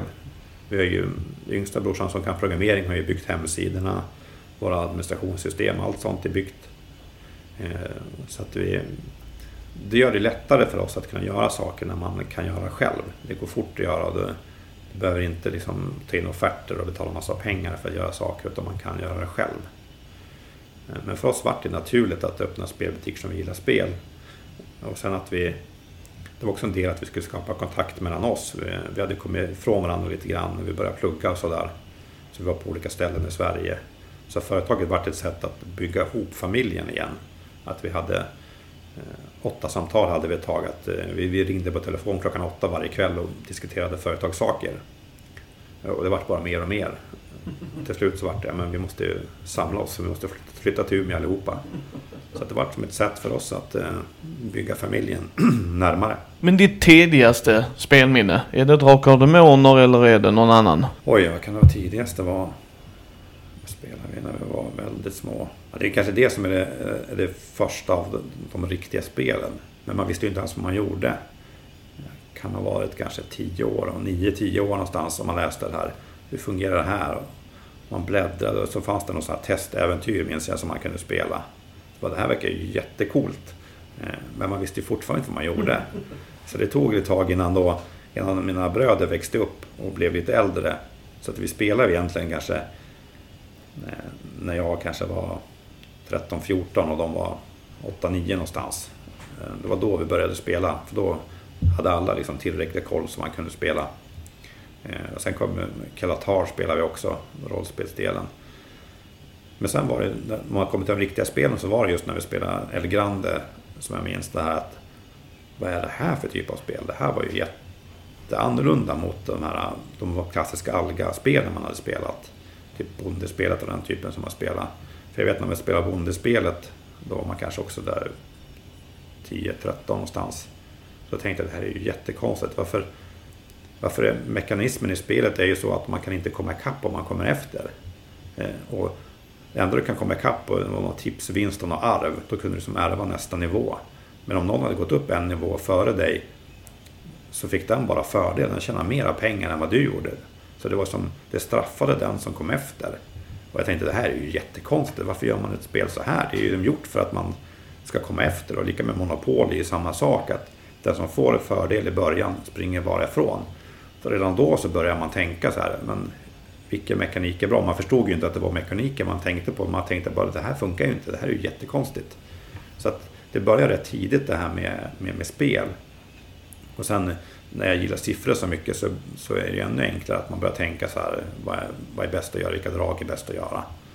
Eh, och så i en del spel var det så väldigt mycket slump att man gjorde ett beslut och sen kunde man slå en tärning och så här, men du vann. Och man tänkte, men hur, det här håller inte ihop. Så att egentligen så kom det väldigt tidigt det här med, med mekaniker och spel uppbyggda. Är du Ameritrash eller Eurogamer? Jag är en Eurogamer. Jag tycker träkuber är fina. Eh, jag har egentligen inget problem med plast heller, men problemet var som Fantasy of Flight var i början när det var väldigt mycket plast. Eh, såg snyggt ut, men mekaniken var inte så bra. Nu har ju de skärpt sig. Fantasy of Flight har ju bra designers Eh, och gjort bra spel. Men i början så var det man fick vänta på erratan innan man kunde spela spelen nästan för att det var så mycket konstigheter. Eh, så att för mig är det viktigt att mekaniken funkar. Eh, och nu kan jag egentligen gilla snarare enklare spel där mekaniken är bra. Så en bra mekanik är viktigt. Mer än att det ska vara som ett långt spelare. Men nu börjar det bli bättre att de amerikanska stilen gjorde ju förr gjorde de ju mycket plast, snyggt, eh, dålig mekanik. Eh, och den, den, typ den tyska delen, Eurogames-delen var ju eh, bra mekanik men uselt på utseendemässigt och till tema och sånt. Men nu har ju båda skärpt sig. De amerikanska har ju fått bättre mekanik och Eurogames-delen har ju fått bättre tema och ser snyggare ut. Så att egentligen så har ju båda genrerna blivit bättre för de har gått lite mot varandra, eller lärt av varandra kan man säga. Vilket är ditt favoritspel just nu då? Oj, eh, det beror inte på vem jag spelar. Eh, just nu spelar vi mycket den här Quacks och Quedlinburg. Det är ju briljant. Eh, jättelätt mekanik, alla kan spela. Men ändå liksom småklurigt. Mm. Så det är lätt att spela. Men egentligen så är jag ju en krigsspelare. Det är det. Skulle jag få välja, liksom, skulle jag ha ett halvår och spela spel så skulle det bli mycket krigsspel. Det gillar jag. Mycket så här, strategi, planera. Både kort och, och, och lång sikt. Så att det är liksom olika. Men det svåra med de typerna av spel är att speltiden kan ju vara 30 timmar eller något sånt. Och det, det är svårt att hinna det nu. Eh, men man skulle gärna vilja. Ja, och när du spelar rollspel, du gör ju inte det längre på grund av tidsbrist och dylikt. Eh, är du hellre spelare eller spelledare? Vad var du då på den tiden? Ja, nu blir det nog snart mer rollspel. Eh, några av oss i butiken har redan börjat spela och jag kommer säkert börja igen också. Eh, för det är, för oss är det viktigt att kunna spelen. Så att nu känner jag att det är som problem när det kommer kunder till butiken och frågar om rollspel och inte kan, kan de nya rollspelen så vill jag ju lära mig dem. För det är, ju, det är viktigt för oss att man pratar om sånt man kan någonting om. Så det kommer säkert att och, eh, spela allt mer nu. I alla fall testa på så man får en känsla för det. Men när vi spelade så turades vi om. Eh, från början så var jag spelledare som jag var äldst. Men sen bytte vi om så att alla fick vara spelledare. Eh, så det var ju mycket man fick testa. Och det var ju mycket av att lära sig spelet. Om man var spelledare fick man ju som en djupare förståelse för hur det fungerade. Så att det var ju, det var ju bra för oss när man spelade, att man hade spelat lite grann så man visste lite grann hur det fungerade. Och vi diskuterade liksom hur vi skulle göra som... Vi hade ju ingen som lärde oss när vi skulle rollspela, utan vi fick ju som hitta på själv. Eh, Eh, och, det är lite det som är med rollspel, att allt är inte exakt utan det viktiga är att det blir en rolig upplevelse. Så är du rullspelare eller rollspelare? Jag menar med, med att antingen slå tärningen eller hitta på. Ja, nej, är, är reglerna viktigast eller är storyn viktigast? Vad är, vad är det, det du tycker är roligt? Tycker du roligt att rollspela din karaktär eller vill du slå statistik och dylikt? Jag är egentligen en statistikperson men när vi spelade rollspel så gjorde vi så att det var spelledaren som slog i tärningarna. Eh, och då slog man ju lite tärningar fast det inte var tärningar man skulle slå för att de skulle tro att det hände saker. Och sen eh, skarvar man och hittar på så att det var inte tärning som bestämde. Utan det var spelledaren som bestämde vad som hände. Vi använde bara tärningen som en hjälp. Så att i den mån så var det lite mer rollspelande. Men egentligen så är jag ju väldigt eh, eh siffermänniska så att jag gillar siffror. Men jag inser att det går inte att spela rollspel med siffror. Det blir väldigt svårt att få det att fungera bra. Men då så, då ska vi se om vi kan få prata med Martin lite senare. Men då, då har vi lärt oss lite om att Måns är ju en gamer-gamer och spelar spel och vill komma igång mer. Och, men det är ju tiden som tryter när man är egen företagare. Eh, har du några andra ord du skulle ge till våra lyssnare som de bör? Nej, vi kan ta en oväntad sak kanske om, om butiken. Att eh, Sista kvartalet förra året, 2018, så sålde vi mer spel i den fysiska butiken än vi sålde på internet. Så att vi egentligen, många tror att vi är en internetbutik men eh, egentligen så är vi nästan mer en fysisk butik idag än vi är en internetbutik. Och, och det är kanske lite oväntat för de som eh, bor runt, runt om i Sverige som ser oss som en internetbutik. Men vi har väldigt mycket kunder i butiken. Jag skulle gissa att vi kanske är den största fysiska butiken i Sverige. I alla fall en av de största. Det är nog inte många som har mera kunder än vad vi har. Nej, och vad är visionen med World of Ball Games? Vad är, vad, är, vad är nästa steg för er tror du? Ja, som det är nu så ser vi att det är fysiska butiken vi vill satsa mycket på. Eh, för just den här kontakten med, med, med kunder och den här eh, communityn man kan bygga runt spel. Så vi har väldigt mycket arrangemang. Vi har spelkvällar på kaféer och pubbar eh, runt om i stan för att sprida spelandet. Och vi ser att det är också lite det här med konvent. att konvent, där är oftast de som är på konvent är redan spelare. De, de finns redan i hobbyn. Och vi ser att vi gör mycket mer nytta när vi är på ett café eller en pub. För då kommer det väldigt mycket folk dit som inte är spelare och tittar men oj vad mycket spel det finns. Ja men eh, sätt dig ner, jag kan berätta hur det här fungerar. Så kan man visa dem ett spel så får man mycket nytt folk till, till hobbyn som man inte riktigt får via konvent. För att det är inte så många som går till, till konvent som, är, som inte har spelat utan du går dit för att du är en spelare. Och det var mycket därför vi började hjälpa Nordsken, spelkonventet i Skellefteå. När de började, vi var med alldeles från början, så deras vision var att visa liksom, spelhobbyn och liksom, nördkultur och populärkultur för, för folket på ett annat sätt. Att de det var gratis att komma dit och titta under dagarna. Det, var, det är mycket spritt, det är serietidningar, det är konst och det är allt möjligt. Och det gör att man får väldigt spritt med, med folk som kommer dit. Och man kan sprida spelandet till en mycket större målgrupp. Ja men det är härligt. Tack så hemskt mycket för att jag har fått vara här och hälsa på er och se hur ni jobbar och dylikt. Tack så hemskt mycket Måns att du ville också svara på frågorna jag hade. Ja, tack för att du kom hit. Det är alltid kul att få, få besök. Och det var inte så svårt att förstå din, din skånska heller. Nu sitter vi ju då med Martin från World of War Games. Eh, vi pratade ju precis med Måns och han sa ju du var den första som aktivt började jobba på företaget så att säga. Hur var det steget att ta? Ja, det var ju lite speciellt att gå från en eh, ja, heltidsanställning egentligen som jag hade då när, när vi bodde i Stockholm eh, som IT-utvecklare på Eniro Eh, så då flyttade jag och min sambo upp till Umeå helt enkelt för att företaget började växa och växa så att vi behövde ha folk som var på plats. Eh, tidigare jobbade ju Måns och Micke liksom på, ja, efter sitt vanliga jobb helt enkelt. Så då flyttade vi upp eh, och bodde då hemma hos Måns till att börja med innan vi hittade något eget boende. Och så jobbade jag då i vår första ja, butikslokal kan man kalla det som låg på Ålidhem då här i Umeå. Så hade hand om inleveranser och lite försäljning och sånt där. Men i början så var det ju mest eh, webbförsäljning innan vi öppnade upp mer och mer för butiksförsäljning. Då. Ja, och det är ju du som har gjort hemsidan om jag förstod Måns rätt där va? Hur var tankar och idéer kring den? Hur kom den fram? Har du ändrat den många gånger eller är den typ samma?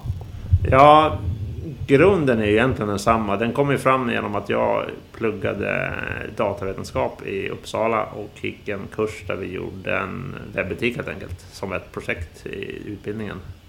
Eh, och då tänkte vi att men det kan väl vi göra själva också helt enkelt. Så då byggde vi den då, eh, från grunden själva eh, istället för att ta in en hyrlösning eller köpa någon färdigt och tanken med det var dels för att jag skulle lära mig mer programmering men också för att vi ska kunna vara mer flexibla om vi vill implementera någon funktion eller någonting som vi saknar så kan vi göra det själva istället för att lägga ut det på någon konsult eller liknande.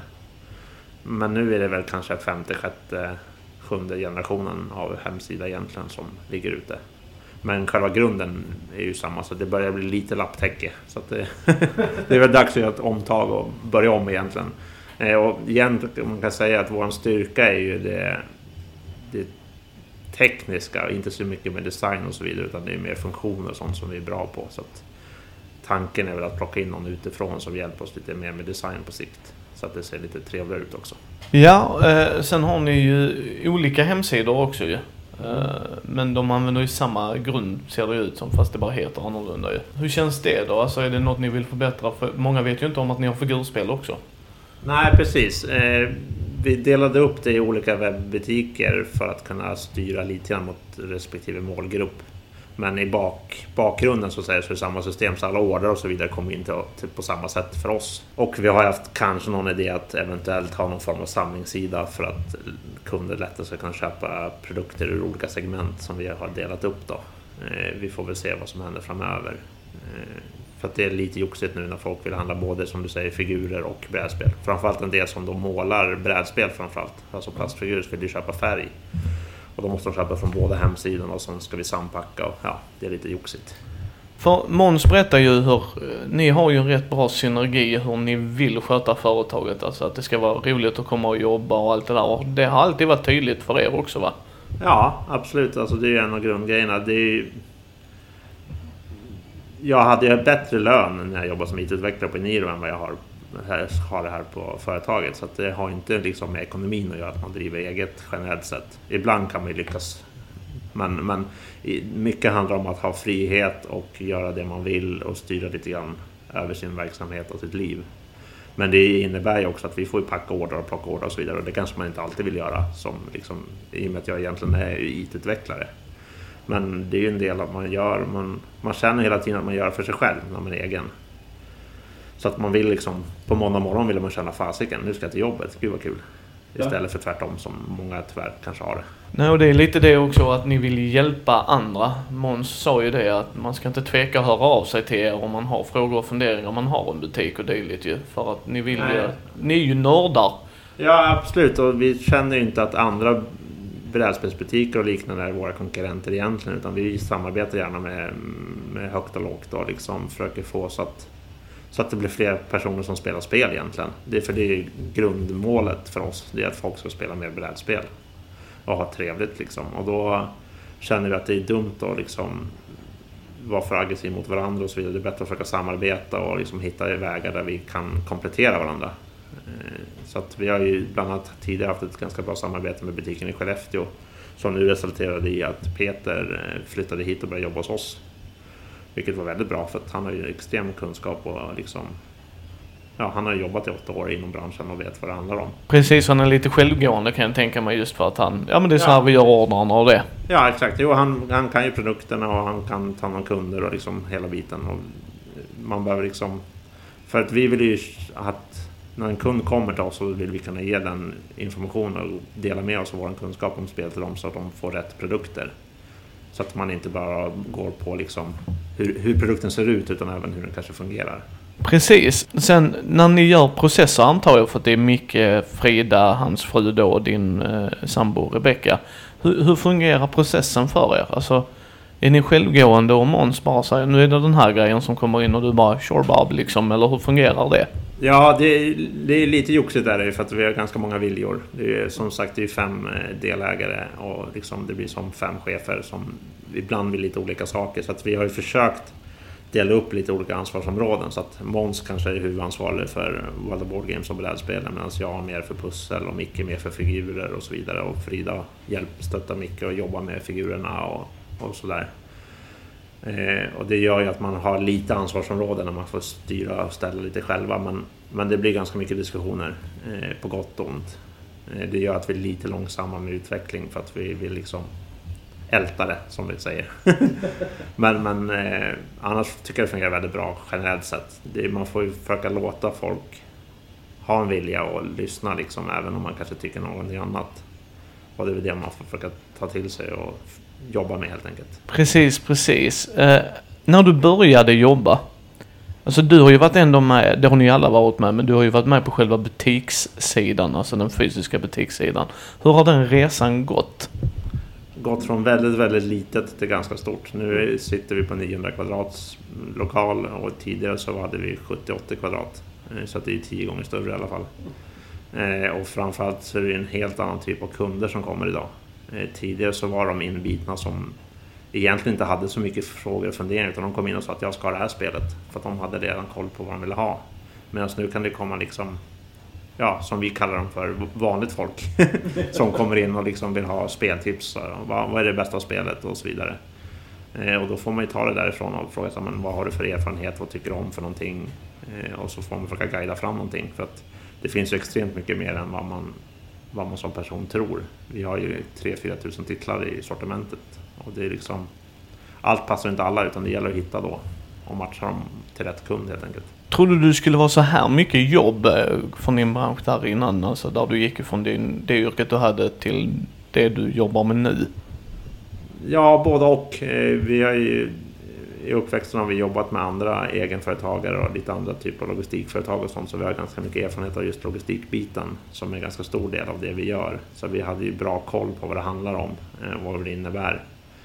Men det är mycket mer varierat. Alltså man får göra liksom allt möjligt än om man bara jobbar med det man är utbildad till. Det är som jag sa, att vi får plocka order och packa order och sitta i kassan och jag får programmera och göra designarbeten och allt möjligt. Så det känns som att man får ta del av, av helheten på ett helt annat sätt än om man är anställd. Är du, du har ju du och Rebecka precis fått barn mer eller mindre. Mm. Inte precis men liksom... Ja, precis. Uh, hur mycket tid har du själv att spela? För det fick man ju intrycket av Måns. Tyvärr får vi inte prata med Micke den här gången. Men jag har hunnit prata med Micke en del ju. Ni är ju inbitna gamers, alla tre bröder. Ja, du... precis. Eh, vi spelar ju, har ju spelat väldigt mycket i vår uppväxt. Eh, nu tyvärr så blir det inte riktigt lika mycket. Och även så var det en liten svacka efter några år i företaget också för att man var så mycket uppe i spel hela tiden. Så att det var liksom svårt att... Då var det liksom nästan ett jobb istället för ett nöje. Eh, och man vill ju att man ska liksom få både och på något sätt. Så att tyvärr så blir det inte så mycket som jag skulle vilja. Men planen är väl att ändra det på sikt. När man får liksom lite fritid. Och nu har vi skaffat hus nyligen också som har lite mer yta och sitta och spela och hänga och sådär. Så att jag tror att det blir bättre snart. Helt enkelt. Eh, vad, vad, tycker du är roligast med att ha butiken med dina bröder och det? Ja, det är ju att vi har bra kontakt med varandra egentligen. Eh, innan så bodde jag i Stockholm och de bodde där uppe i Umeå. Liksom, vi träffades ett par gånger per år max. Nu träffas vi i princip varje dag. Eh, vilket jag tycker är väldigt trevligt. Eh, och sen är det ju ganska enkelt när man jobbar med familjen att man kan liksom ta diskussioner och sånt ganska avskalat. Man behöver liksom inte linda in det så mycket utan är det något man stör sig på så kan man säga det.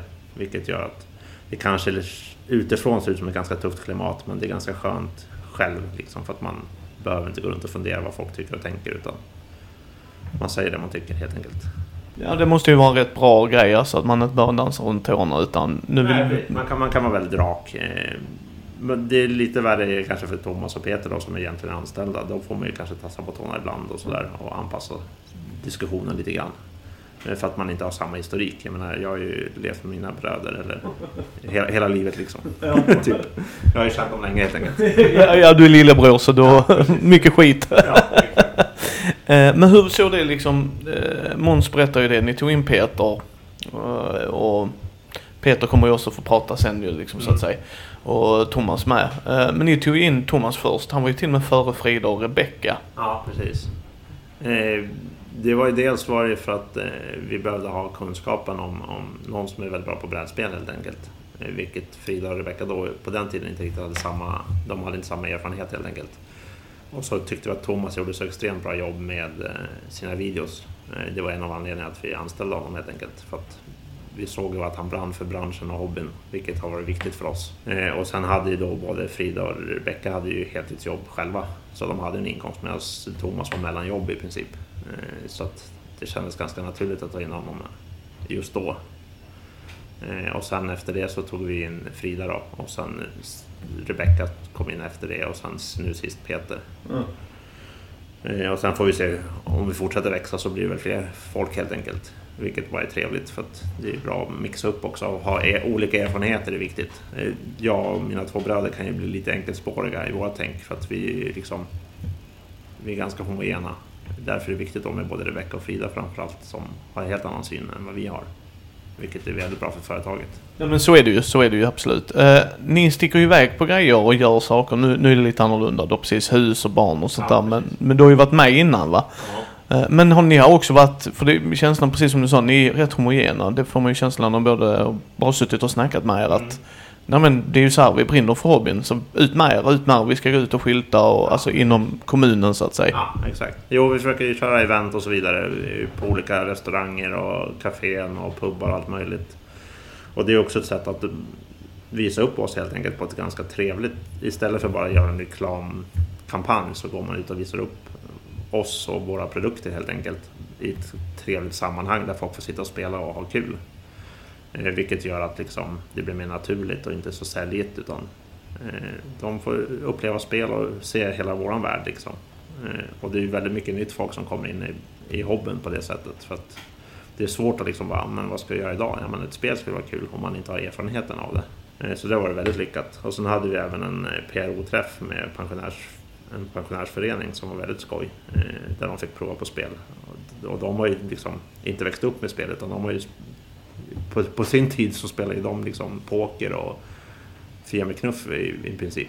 Så att det har ju hänt lite grann på den, bran- inom branschen för deras skull så att säga. Och sen är det många som provade på liksom lite enklare spel som de kan spela med barnbarnen. Som var roligt istället för de som de är vana vid som kanske inte är så skoj liksom. Så att det var väldigt uppskattat. Ja, men härligt. Eh, är det en grej som har... Vad är det tråkigaste med att ha butiken tycker du? Det tråkigaste? Det skulle jag tro är att det ändå är hyfsat låsta arbetstider. I och med att vi har fysisk butik så är vi här på öppettiderna. Eh, Och det gör att vi blir lite låsta. Och sen nu innan vi anställde Peter och bara hade Thomas som anställd så har jag och mina två bröder aldrig kunnat ha semester tillsammans på 15 år. Utan någon har ju alltid varit tvungen att vara på jobbet för att hålla det igång. Eh, vilket jag saknar lite grann, att kunna göra någonting trevligt tillsammans och vara ledig fyra fem dagar. Eh, Nu hoppas vi att det ska gå på stick nu i och med att vi har två anställda då som kan driva butiken när vi är borta. Så det är väl det att man har varit lite låst helt enkelt, som är väl det tråkigaste. Men då går vi in lite på de privata grejerna då liksom. Vem är Martin? Ja, bra fråga. Eh, Kortfattat så är jag IT-utvecklare som jag pratade om utbildning. Annars, ja, jag är yngst av tre bröder då. Delägare av företaget. Brinner för spel och spelande helt enkelt. Tycker att det är kul att få visa upp spel för folk som inte är så vana vid det. Eh, nu är jag även småbarnsförälder med allt vad det innebär. Så att, och det är lite intressant för att ingen av mina två bröder har barn. Så att vi har inte så mycket barn inom familjen vilket gör att vi har inte varit jättebra på barnspel just. Eh, För vi har ingen erfarenhet. Vi kan ju sätta oss in och kanske förstå att det här borde vara ett bra barnspel men vi har aldrig testat det liksom på, på barn själva på det sättet. Vilket jag tror på sikt kommer att bli väldigt skoj att få göra. Så det blir skoj. Men ja, kort och gott. Småbarnsförälder och delägare i ett spelbolag. Eh, ditt tidigaste spelminne? Tidigaste spelminne? Oj. Eh, kanske kan vara Försvunna Diamanten som i alla fall är ganska starkt minne. Jag har säkert tidigare men det är lite luddigt. Eh, För när jag var yng- yngre och barn så var det mitt favoritspel för just Försvunna Diamanten som jag spelar extremt mycket med mina föräldrar och mina bröder. Så jag tror att det kan vara det kanske starkaste minnet. Tid- Tidigaste starkaste minnet helt enkelt. Är du Eurogamer eller är du Ameritrasher? Eurogamer skulle jag säga, eh, generellt sett. Jag tycker mekaniken är viktig. Jag, eh, självklart kan en bra story och snygg design lyfta ett spel väldigt mycket. Men finns inte mekaniken där så, så blir det inte mycket till spel. Och tvärtom kan... Nej, alltså finns mekaniken där så är inte, är inte designen jätteviktig. Alltså rent grafiskt. Det är, det är rätt. Det är rätt. Jag är också Eurogamer. Eh, vilket är ditt favoritspel just nu då? Ja, det där är en fråga vi brukar få rätt ofta i butiken också. När det kommer in kunder och frågar om favoritspel och bästa spel och så vidare. Och jag brukar säga att det är svårt att svara på det. För det beror egentligen på, på spelgruppen och sammanhanget. Så att det beror på vilka jag spelar med. Men om jag ska välja liksom helt personligt och liksom utan att tänka på dem jag ska spela med så ska jag nog säga In the Year of the Dragon. Ett Stefan Feld-spel som jag har spelat väldigt mycket och uppskattar. Men, men det är lite smalt så att det är svårt att spela det med folk för att det är ganska aggressivt och inte så snällt. Eh, så att det är väldigt skojigt spel men det är svårt att få till en bra grupp att spela det med. Eh, och annars gillar jag Hive som är ett tvåspelspel som är väldigt, väldigt underhållande. Eh, men det kräver lite grann också att man är lite jämnstark i det. För annars blir det lite som schackliknande för att det är ingen slump inblandat. Nej, nej, så är det ju. Eh, ni spelade ju rollspel i er glada ungdom ju. Mm. Eh, är det något du vill plocka upp igen när du väl tid finns såklart? Ja, det skulle jag nog vilja göra. För jag tycker att det är, det är en helt annan upplevelse än just brädspel. Eh, för att du får gå in i, i, din karaktär och du får liksom släppa hämningar och du får bli en annan person och så vidare. Och, och ta det därifrån. Eh, nackdelen är ju tidsaspekten. Eh, du kan inte lägga två timmar och vara nöjd. Liksom. Du måste kunna helst lägga ett par, tre timmar i veckan åtminstone. Under ganska lång tid. Så det är väl det som talar emot det. Eh, men annars skulle jag absolut vilja prova att köra lite nya. Och så har det kommit extremt mycket nytt eh, inom rollspelsvärlden också än när vi växte upp. Det var ju ändå en 30 år sedan, eller 25 år sedan i alla fall, man spelar rollspel. Så det har ju hänt lite grann där också. A tad, a tad. Eh, men när du spelade rollspel, var du en rullspelare eller rollspelare? Förstår du vad jag menar då? Ja, på den tiden så var man väl inte så jättevan med att gå in i rollerna så starkt utan man, man spelade sin karaktär som en, som en ungefär som ett brädspelsfigur eller vad man ska säga. Så att man rollspelade väl inte så mycket egentligen. Eh, men det var ju lite, när man var spelledare så var det lite mer rollspelande. Att man liksom, för då fick man bygga upp världen och gå in i det och försöka få mer de andra. Men, men just som spelkaraktär så var det väl in, tyvärr inte så mycket rollspelande. Men är det den vägen du hade gått idag då? Du hade varit mer rollspelare idag eller rollspelare tror du? Jag, jag hoppas det. Det är det, det är det jag vill ha ut. Jag vill ha få den här världen och gå in i det och liksom bli karaktären istället för att säga att ja, men nu gör den här personen så. Utan säga nu gör jag så. Ja. Eh, vilket är mycket... Det är i alla fall visionen. att jag skulle vilja ha det så. Ja. Nästa gång jag kommer upp så eh, ska jag göra en one-off till er. Se om du har tid att prova. Precis, något snabbt. är du hellre spelare eller spelledare tror du? Jag skulle nog vilja vara spelare idag. Eh, när vi var yngre så var jag ganska ofta spelledare. Eh, men nu skulle jag vilja ha någon som har erfarenheten av det som jag, vi egentligen inte hade på den tiden. Eh, för att få en bättre story helt enkelt. Sen kanske bli spelledare kanske ja, då? Precis. Men, men, till att börja med skulle jag vilja vara spelare för att få uppleva lite roliga världar helt enkelt. Tre tips som folk som vill komma igång med det här eh, och starta en brädspelsbutik. Vad har du för tips där? Vad är sådana, det här bör ni tänka på? Ja, det var inte lätt. Eh, inte ha för bråttom det tror jag vi har kanske varit lite för långsamma, men någonstans mitt emellan oss och andra som kanske går in i det för fort och tror att det bara ska funka. För det är väldigt mycket jobb. Mm. Eh, det är långa dagar, det är mycket slit. Det kan också vara en hel del pengar inblandat, eh, vilket gör att det kan vara svårt att liksom få vardagen att fungera om man blir stressad och så vidare. Så att om man inte har för bråttom och kör liksom lite på lite enklare nivå till att börja med så tror jag man har mycket sparat där av, av ångest helt enkelt och stress. Eh, annars, inte vara själv. Var några stycken. Det är jättejobbigt att vara helt själv och ta alla beslut själv. Det är det var vår styrka, att vi alltid har varit ganska många runt omkring åtminstone. Som kanske inte har jobbat heltid, men de har ändå varit inne och roddat i det. På sidan av sina vanliga jobb. Sen försöka fundera varför man ska sälja spel. Eh, vad är syftet? För att är syftet att tjäna snabba pengar så ska du göra någonting annat är syftet att du tycker om spel är kul och du vill att fler ska uppleva det så kan det vara okej okay, liksom. Men, men man får nog inte bara göra det för att det är kul heller för då, då kommer man inte få det att fungera. Alltså det gäller liksom att blanda både företagande och eh, brinne, alltså hobbyn liksom.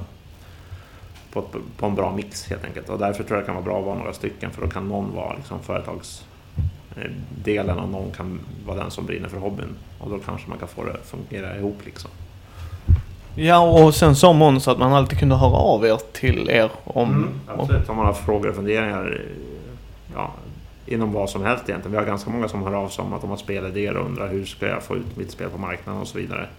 Och där brukar Måns korta svar vara att det får du inte.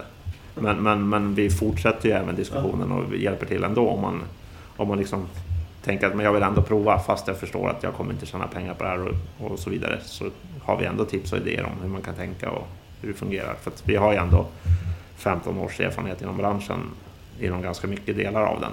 Eftersom vi har varit med liksom i flera led. Eh, så att det är, självklart är det bara av som man har några frågor och funderingar. Men då tackar jag så hemskt mycket för att jag fick vara här och störa er i er vardag. Ja, ja inga, inga, ingen fara. Det är bara att komma förbi. Så tack så hemskt mycket Martin. Ja, tack själv. Då sitter vi med Rebecca Donatello eh, som är en av delägarna av Incracare. Ingrade. Ja, Incrade eh, World Board Games då. Så jag tänkte vi kör där. Eh, hur började du med det här? Ehm, Jag har faktiskt egentligen varit med sedan starten. Eh, Min sambo Martin och hans brorsa Måns, som är också delägare i butiken, de eh, ville ha lite bättre kontakt för Måns bodde här uppe i Umeå och vi bodde i Stockholm då.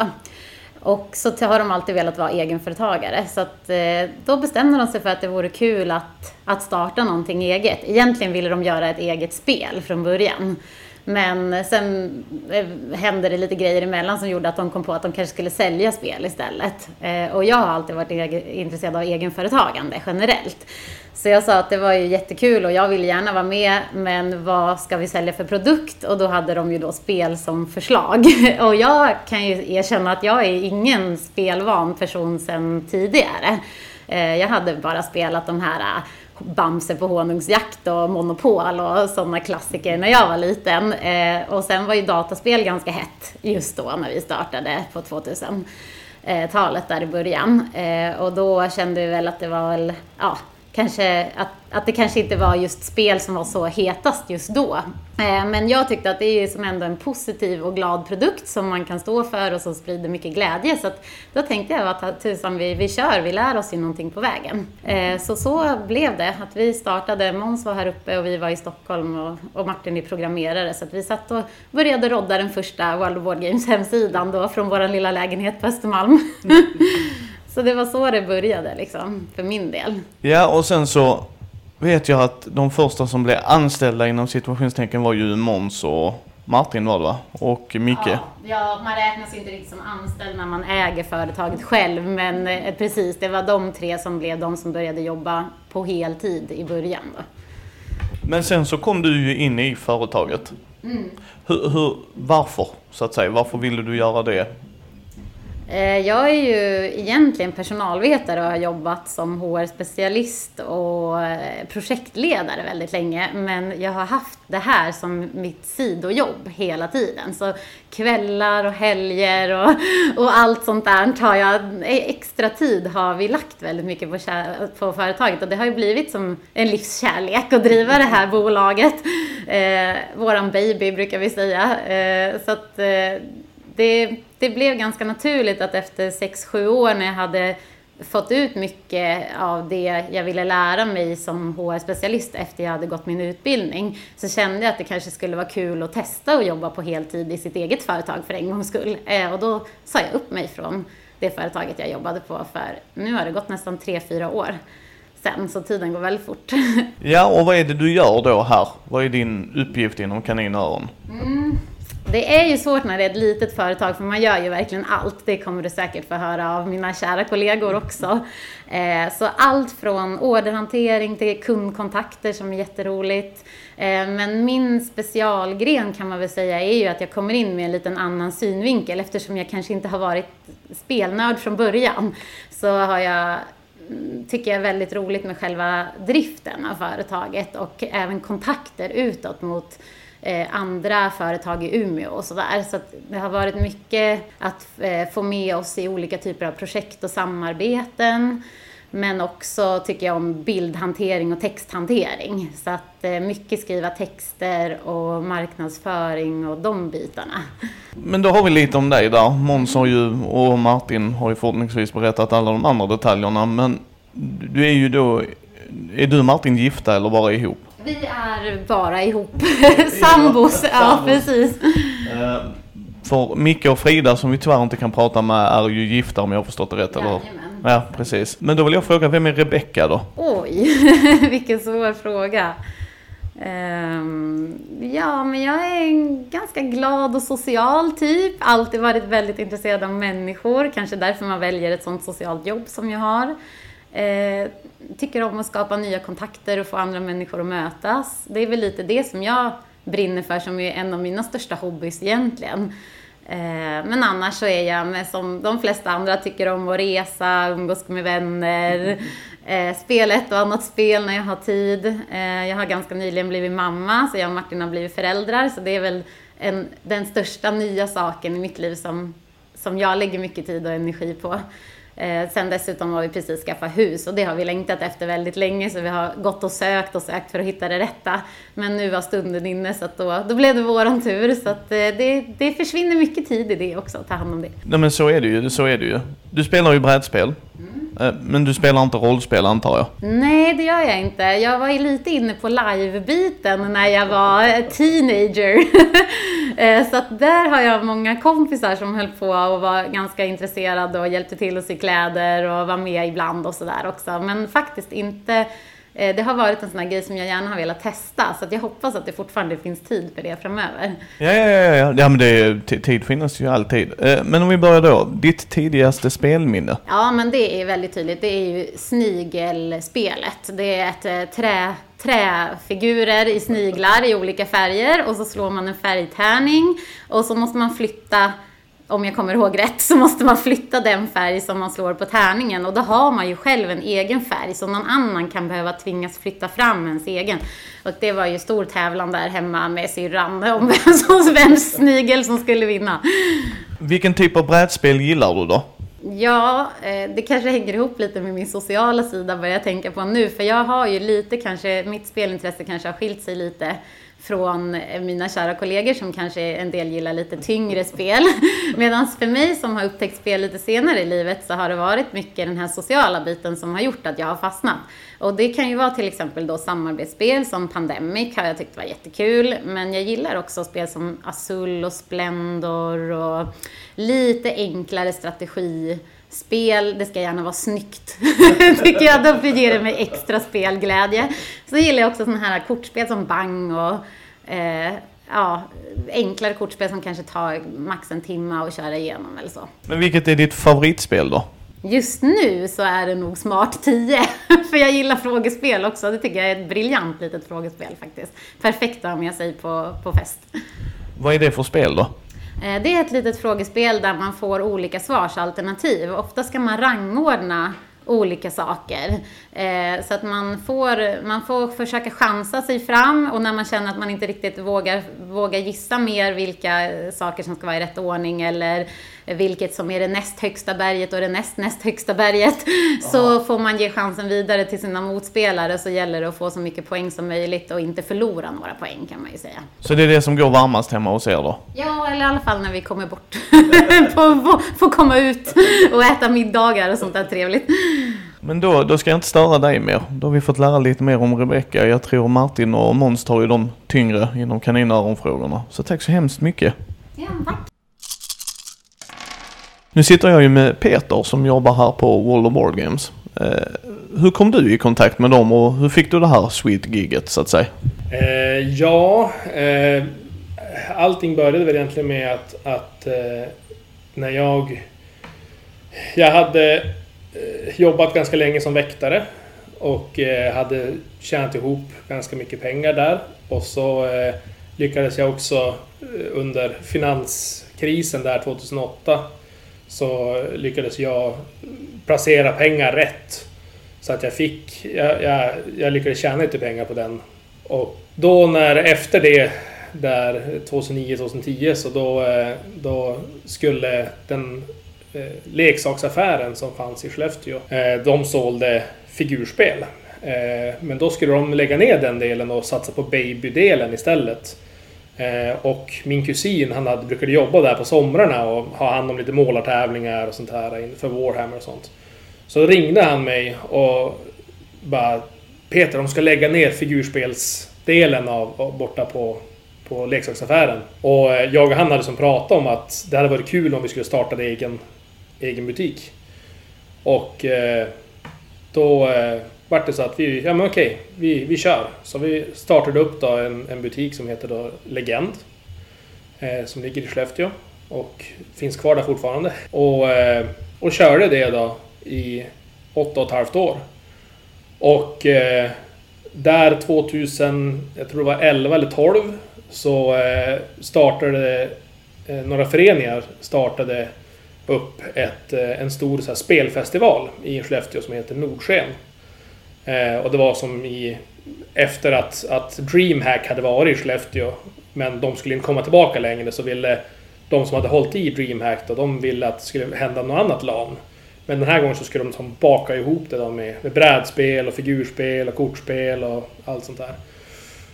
Och självklart så vart ju vi en, en, en pusselbit i det hela också då. Så vi började arrangera där då figurspel, kortspel och så här. Men då hade de då varit i kontakt med en, en butik här i Umeå eh, om att, att hålla i brädspel och, och ha en liten brädspelsbar där. Eh, och det var då World of Board Games. Så när, när de kom dit så var vi som såhär oj oj oj, World of Board Games, de är ju de är stora på nätet. Så här, oj oj, de...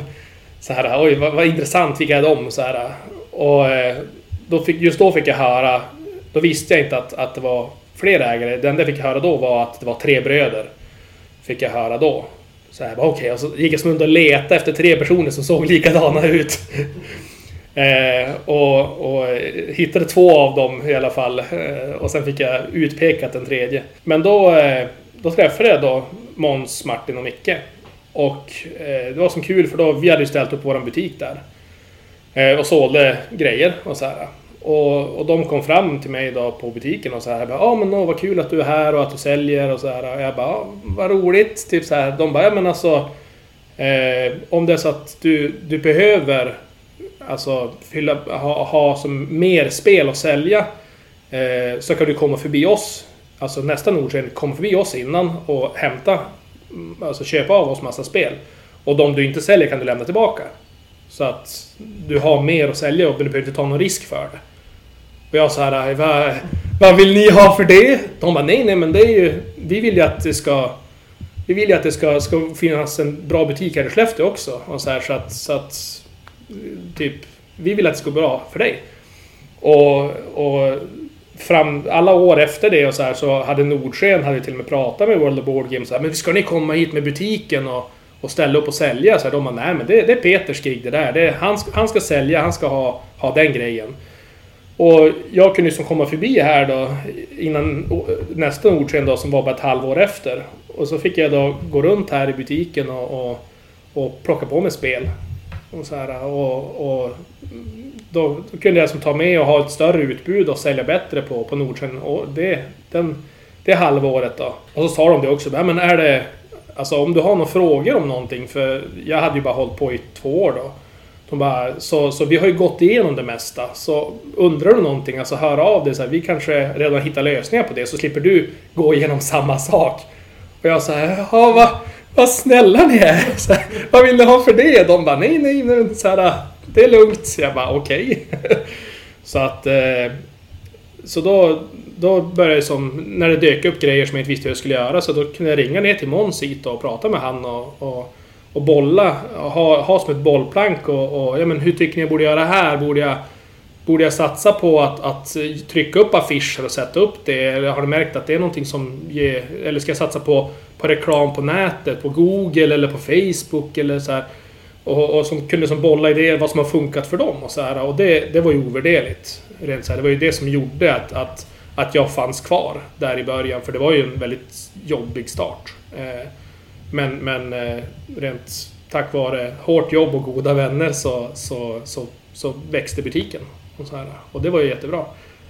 Eh, ja, och sen så då eh, för ett år sedan så då, eh, då fick jag då ett, ett sms av, av Måns där han sa här, vi, vet nog, Martin och Rebecka ska, ska ha barn där kring jul och, och vi, vi letar efter någon som kan, kan jobba istället för dem.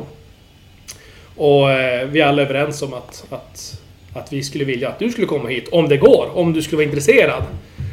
Och jag var så här, jag hade, jag hade just börjat planera på att utvidga, jag hade just börjat vet ni, ta in mer vet ni, discgolfgrejer och sånt här och hade samarbete med en, en en lokal eh, firma med, med där och så här. Och, och hade just börjat som tänka på hur vi skulle kunna utvidga utbudet och vad som är så här, utvidgningsplanerna och så plötsligt fick kom den här magsmällen och bara jaha. Mm.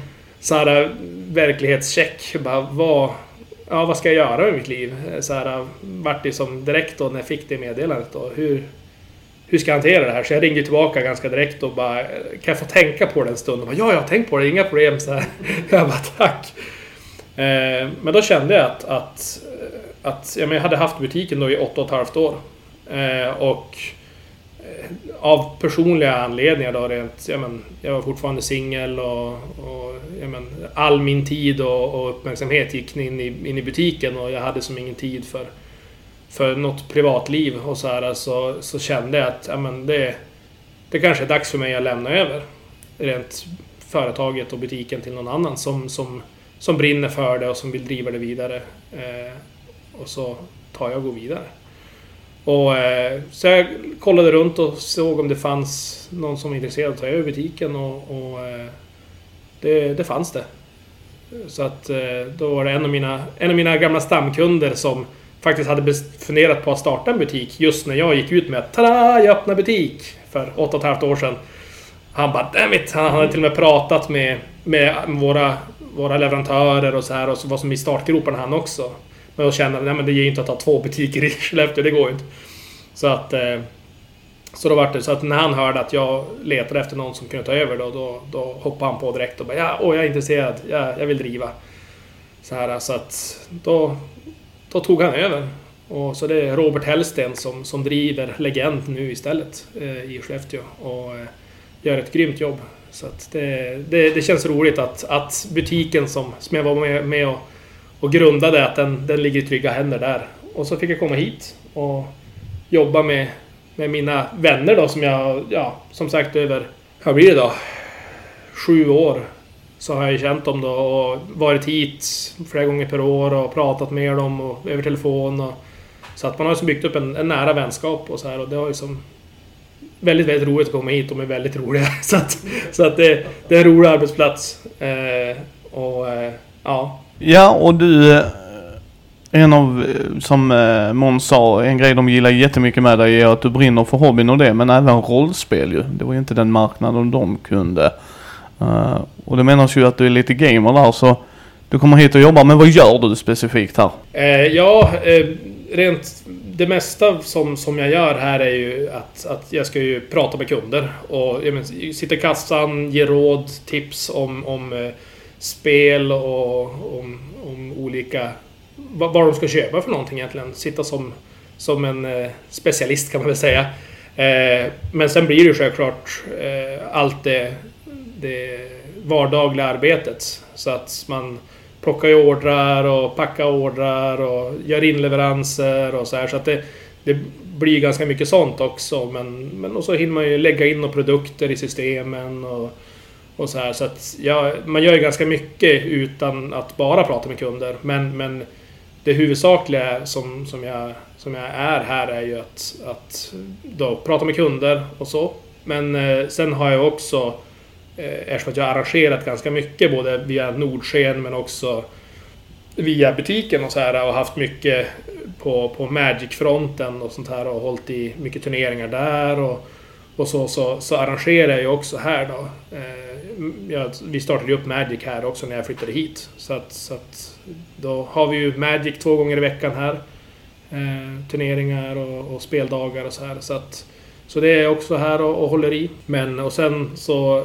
Ja, jag spelar mycket rollspel i mina dagar.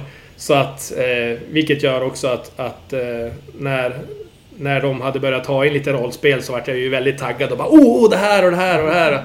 De bara okej, okay. alltså, bara, du måste ju ta in det här och, och så här. Så att jag taggar väldigt mycket på det och nu sitter vi faktiskt också i groparna att, att eh, det vart ganska kort varsel, men vi ska ha en liten en RPG-fest, heter det. RPG-rollspelsfest eh, här på butiken eh, nu i september. Som blev som bara... Över typ två, tre dagar så växte det från att vara ingenting till att vara som ett stort event. Där vi får hit folk från eh, Fria Ligan och Järnringen och vi får hit från eh, Eloso förlag som har gjort eh, äventyr och, och eh, handbok för superhjältar och och så får vi även hit eh, från Strangewood Studios som släpper sitt nya eh, rollspel som jag varit med och, och skapat. eh, som heter Agents of Concordia.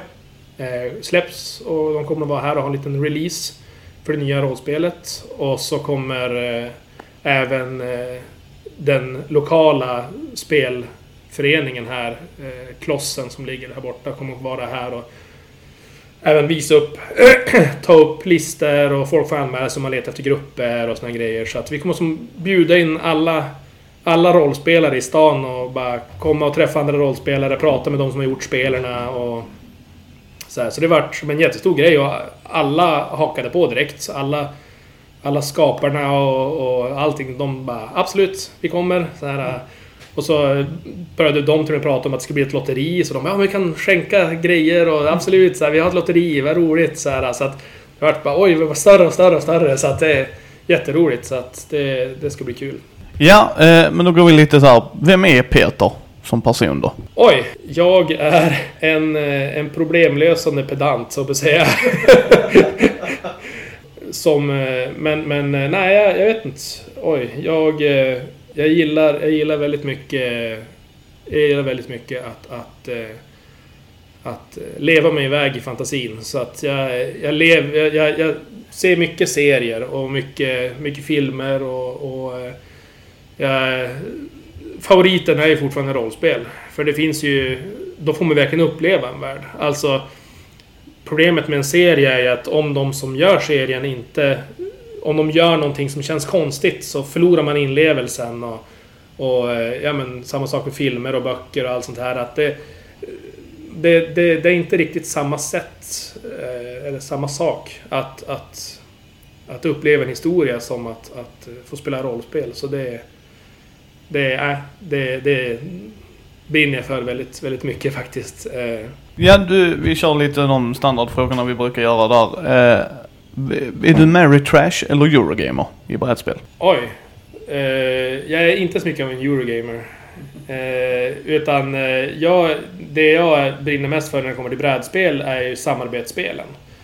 Eh, så att jag, jag älskar ju, har ju spelat groteska mängder Descent, eh, Gloomhaven, eh, Imperial Assault, eh, Arkham Horror, Eldritch Horror, Elder Sign Eh, spelat eh, Mythos Tales, eh, Unlock, eh, Exit. Så här, väldigt många Pandemic, både Pandemic vanliga och Pandemic Legacy. Så här, gillar verkligen, brinner för, för samarbetsspelen. Och det, jag tror att det har väldigt mycket med att jag är en dålig förlorare. Så att jag, jag hatar verkligen att förlora. Eh, och det finns inget värre sätt att förlora på än när man ser någon annan som sitter på andra sidan borden som är skitglad. Och Speciellt om det är någon av mina kompisar som sitter och bara pekar med ansiktet och tycker det är skitkul. Så här, äh, då, jag, jag är riktigt dålig förlorare på det sättet. Så att, eh, det gör att, att jag, jag, det blir så spänt om jag ska spela komp, alltså, vad säger man, competitive? Ja. ja. kompetitiva spel. Då, för då sitter jag hela tiden spänd och bara, jag får inte förlora, jag får inte förlora. så att, eh, nej, därför så för mig, en skön avslappnande kväll att spela samarbetsspel, det, det är absolut det jag tycker är roligast. Är du, när du spelar rollspel då, är du rullspelare eller rollspelare? Eh, jag är rollspelare. Eh, alltså det är många gånger som, som alltså mina grupper där vi har vi har skippat systemet helt och hållet. Vi har haft två D6 där en är positiv och en är negativ som Feng Shui-systemet typ. Så vi har bara tagit det och så kör vi bara. Vi hittar på eget. Och så här. Och det är bland de roligaste grejerna vad man har spelat. Rent bara när det har... Man har inte behövt sitta och tänka så mycket på, på, på, systemet utan man har bara... Man har bara frågat, kan jag göra det här? Och så bara, jo men det går bra. Ja men snyggt. Och så kör man. Och, och nej, så att jag eh, skriva backstories till mina karaktärer och, och hitta på en, en, en lång bakgrundshistoria så att det ska inte finnas något hål. Jag ska, jag ska verkligen känna min karaktär. Eh, det är som oftast viktigt när jag gör karaktärer och så här. Jag vill som veta vad han har varit med om och vad, vad det är som... Ja, varför han är som han är. Är du spelledare eller spelare helst? Det är både och. Eh, faktiskt, måste jag säga. Jag, mina absolut bästa stunder är som spelledare. Rent, eh, när, när jag får se glädjen i, i mina spelares ögon och när de är så här riktigt taggade och när vi ställdes upp efter spelkvällen och de bara Det här var skitkul! Jag bara, Åh, när spelar vi igen? När spelar vi igen? Och så här bara Åh, jag det här! Och så är de jättetaggade så här och man, då går man ifrån och man mår som en kung alltså. När, man, när det jag har hittat på i mitt lilla huvud Det tycker de är det roligaste som finns. Då, då vet man, alltså då, då mår jag bra. Rent så här, och jag har som aldrig mått så bra. Men däremot så har, är det ju aldrig så coolt som när man får vara spelare och få verkligen vara med om någonting så episkt och coolt eller jätteläskigt. Och man sitter och är livrädd i stolen. Alltså det, och där har jag haft väldigt tur med, med bra spelledare så att, så att man, man har ju haft så här riktigt episka, stora, stora eh, rent händelser i, som spelare. Och det finns ju ingenting som, som man som spelledare kan vara med om heller. Alltså det är så, så båda delarna är som väldigt, väldigt viktiga för mig. Vad är ditt favoritbrädspel? Som brädspel så skulle jag nog säga... Jag måste nog säga Gloomhaven. Nu har jag inte spelat klart det, så att... så jag vet inte, det kanske avslutar jättedåligt, men eh, nej, men det... det jag tyckte... Jag gillar ju som sagt att du har en, en, en, en rollspelsaspekt till det också. Du får döpa din egen karaktär, eh, du får... Ja men gruppnamnet, när man ska ut och, grupp, alltså ut och äventyra och ja, men när din gubbe går i pension så, ja, men då, då blandar du in två kort, en i, i, i The Road Deck och en i The, the City Deck. Så att du kan faktiskt möta på din gamla karaktär igen med de andra, så resten av gruppen, så kan plötsligt den gamla medlemmen bara dyka upp och bara Tjena grabbar! Jaha, ni är ute fortfarande äventyrar, vad roligt! Så här, han har suttit och druckit öl på en taverna i, i, i några, några veckor så här. Och det gör som att världen blir som levande. Att, att, eh, nej, och, och det, det tilltalar mig mycket att, att det blir som en historia man lever igenom i, även i, i Gloomhaven. Och det är ju så stort, det är så episkt. Det är ju hundra, hundra äventyr. Så att det, nej, jag tror att det är mitt favorit just nu. Men, men skulle jag rent säga Alltså ett, ett, ett spel som man kan spela om och om igen rent så här alltså så då tror jag att, att jag är en, en väldigt... Jag, jag gillar väldigt mycket eh, diplomacy. Eh, den gamla goda eh, diplomacy. För att jag gillar att, att få prata och att diskutera. Eh, även ljuga. och och eh, just i diplomacy så, så finns det som ingen tur och ingen slump. Enda slumpen är bara i början vars, vilket, vilket område ska jag vara på. Mm. Eh, allt annat, det är ju, då är det hur duktig är jag på att prata och övertala de andra att, att göra det jag vill. Och, och, och det, det, det, har jag haft så vansinnigt roliga spel i Diplomacy så att... Nej, det... Fortfarande ligger det väldigt varmt om hjärtat. Och avslutande frågan, vilket är ditt favoritrollspel? Eh, ja... Då måste jag nog säga Earth Dawn. Det, om, om folk känner till Shadowrun så, så eh, gjorde Fasa ett, ett rollspel som eh, var då ja, men, hundratusentals år innan själva Shadowrun. Eh, så den andra tidsåldern, som man säger då, typ. Eh, då, då världen just har vaknat upp efter en stor katastrof. Eh, när man har varit instängda i, i typ bunkrar som är, kallas för cares. Och man ska då upptäcka och utforska den här, den här världen igen och se vad är det som har hänt. Är det andra cares som har öppnat upp? Och finns de här monstren som förstörde våran värld, finns de kvar här ute? Och såna här saker. Och, eh, för man har varit instängda i generationer så man spelar ju folk som inte har sett världen förut. Mm. Eh, och och den, den världen är så sjukt rent intoxicating. Alltså man, man blir så kär i den världen och raserna och, och hierarkin av, av hur drakarna är implementerade och, och hur, hur eh, gudar och allting lägger sina fingrar med och så här. Och allting är så stort och episkt och det är så coolt. Så att jag... Nej, det... Jag...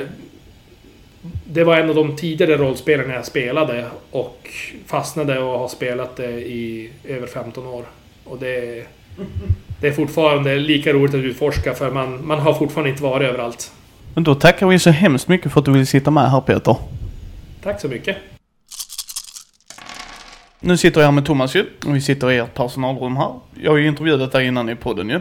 Och vi har gjort lite andra grejer och det kommer ännu mer grejer efter ni har hört detta också. Men du började ju göra YouTube-videos.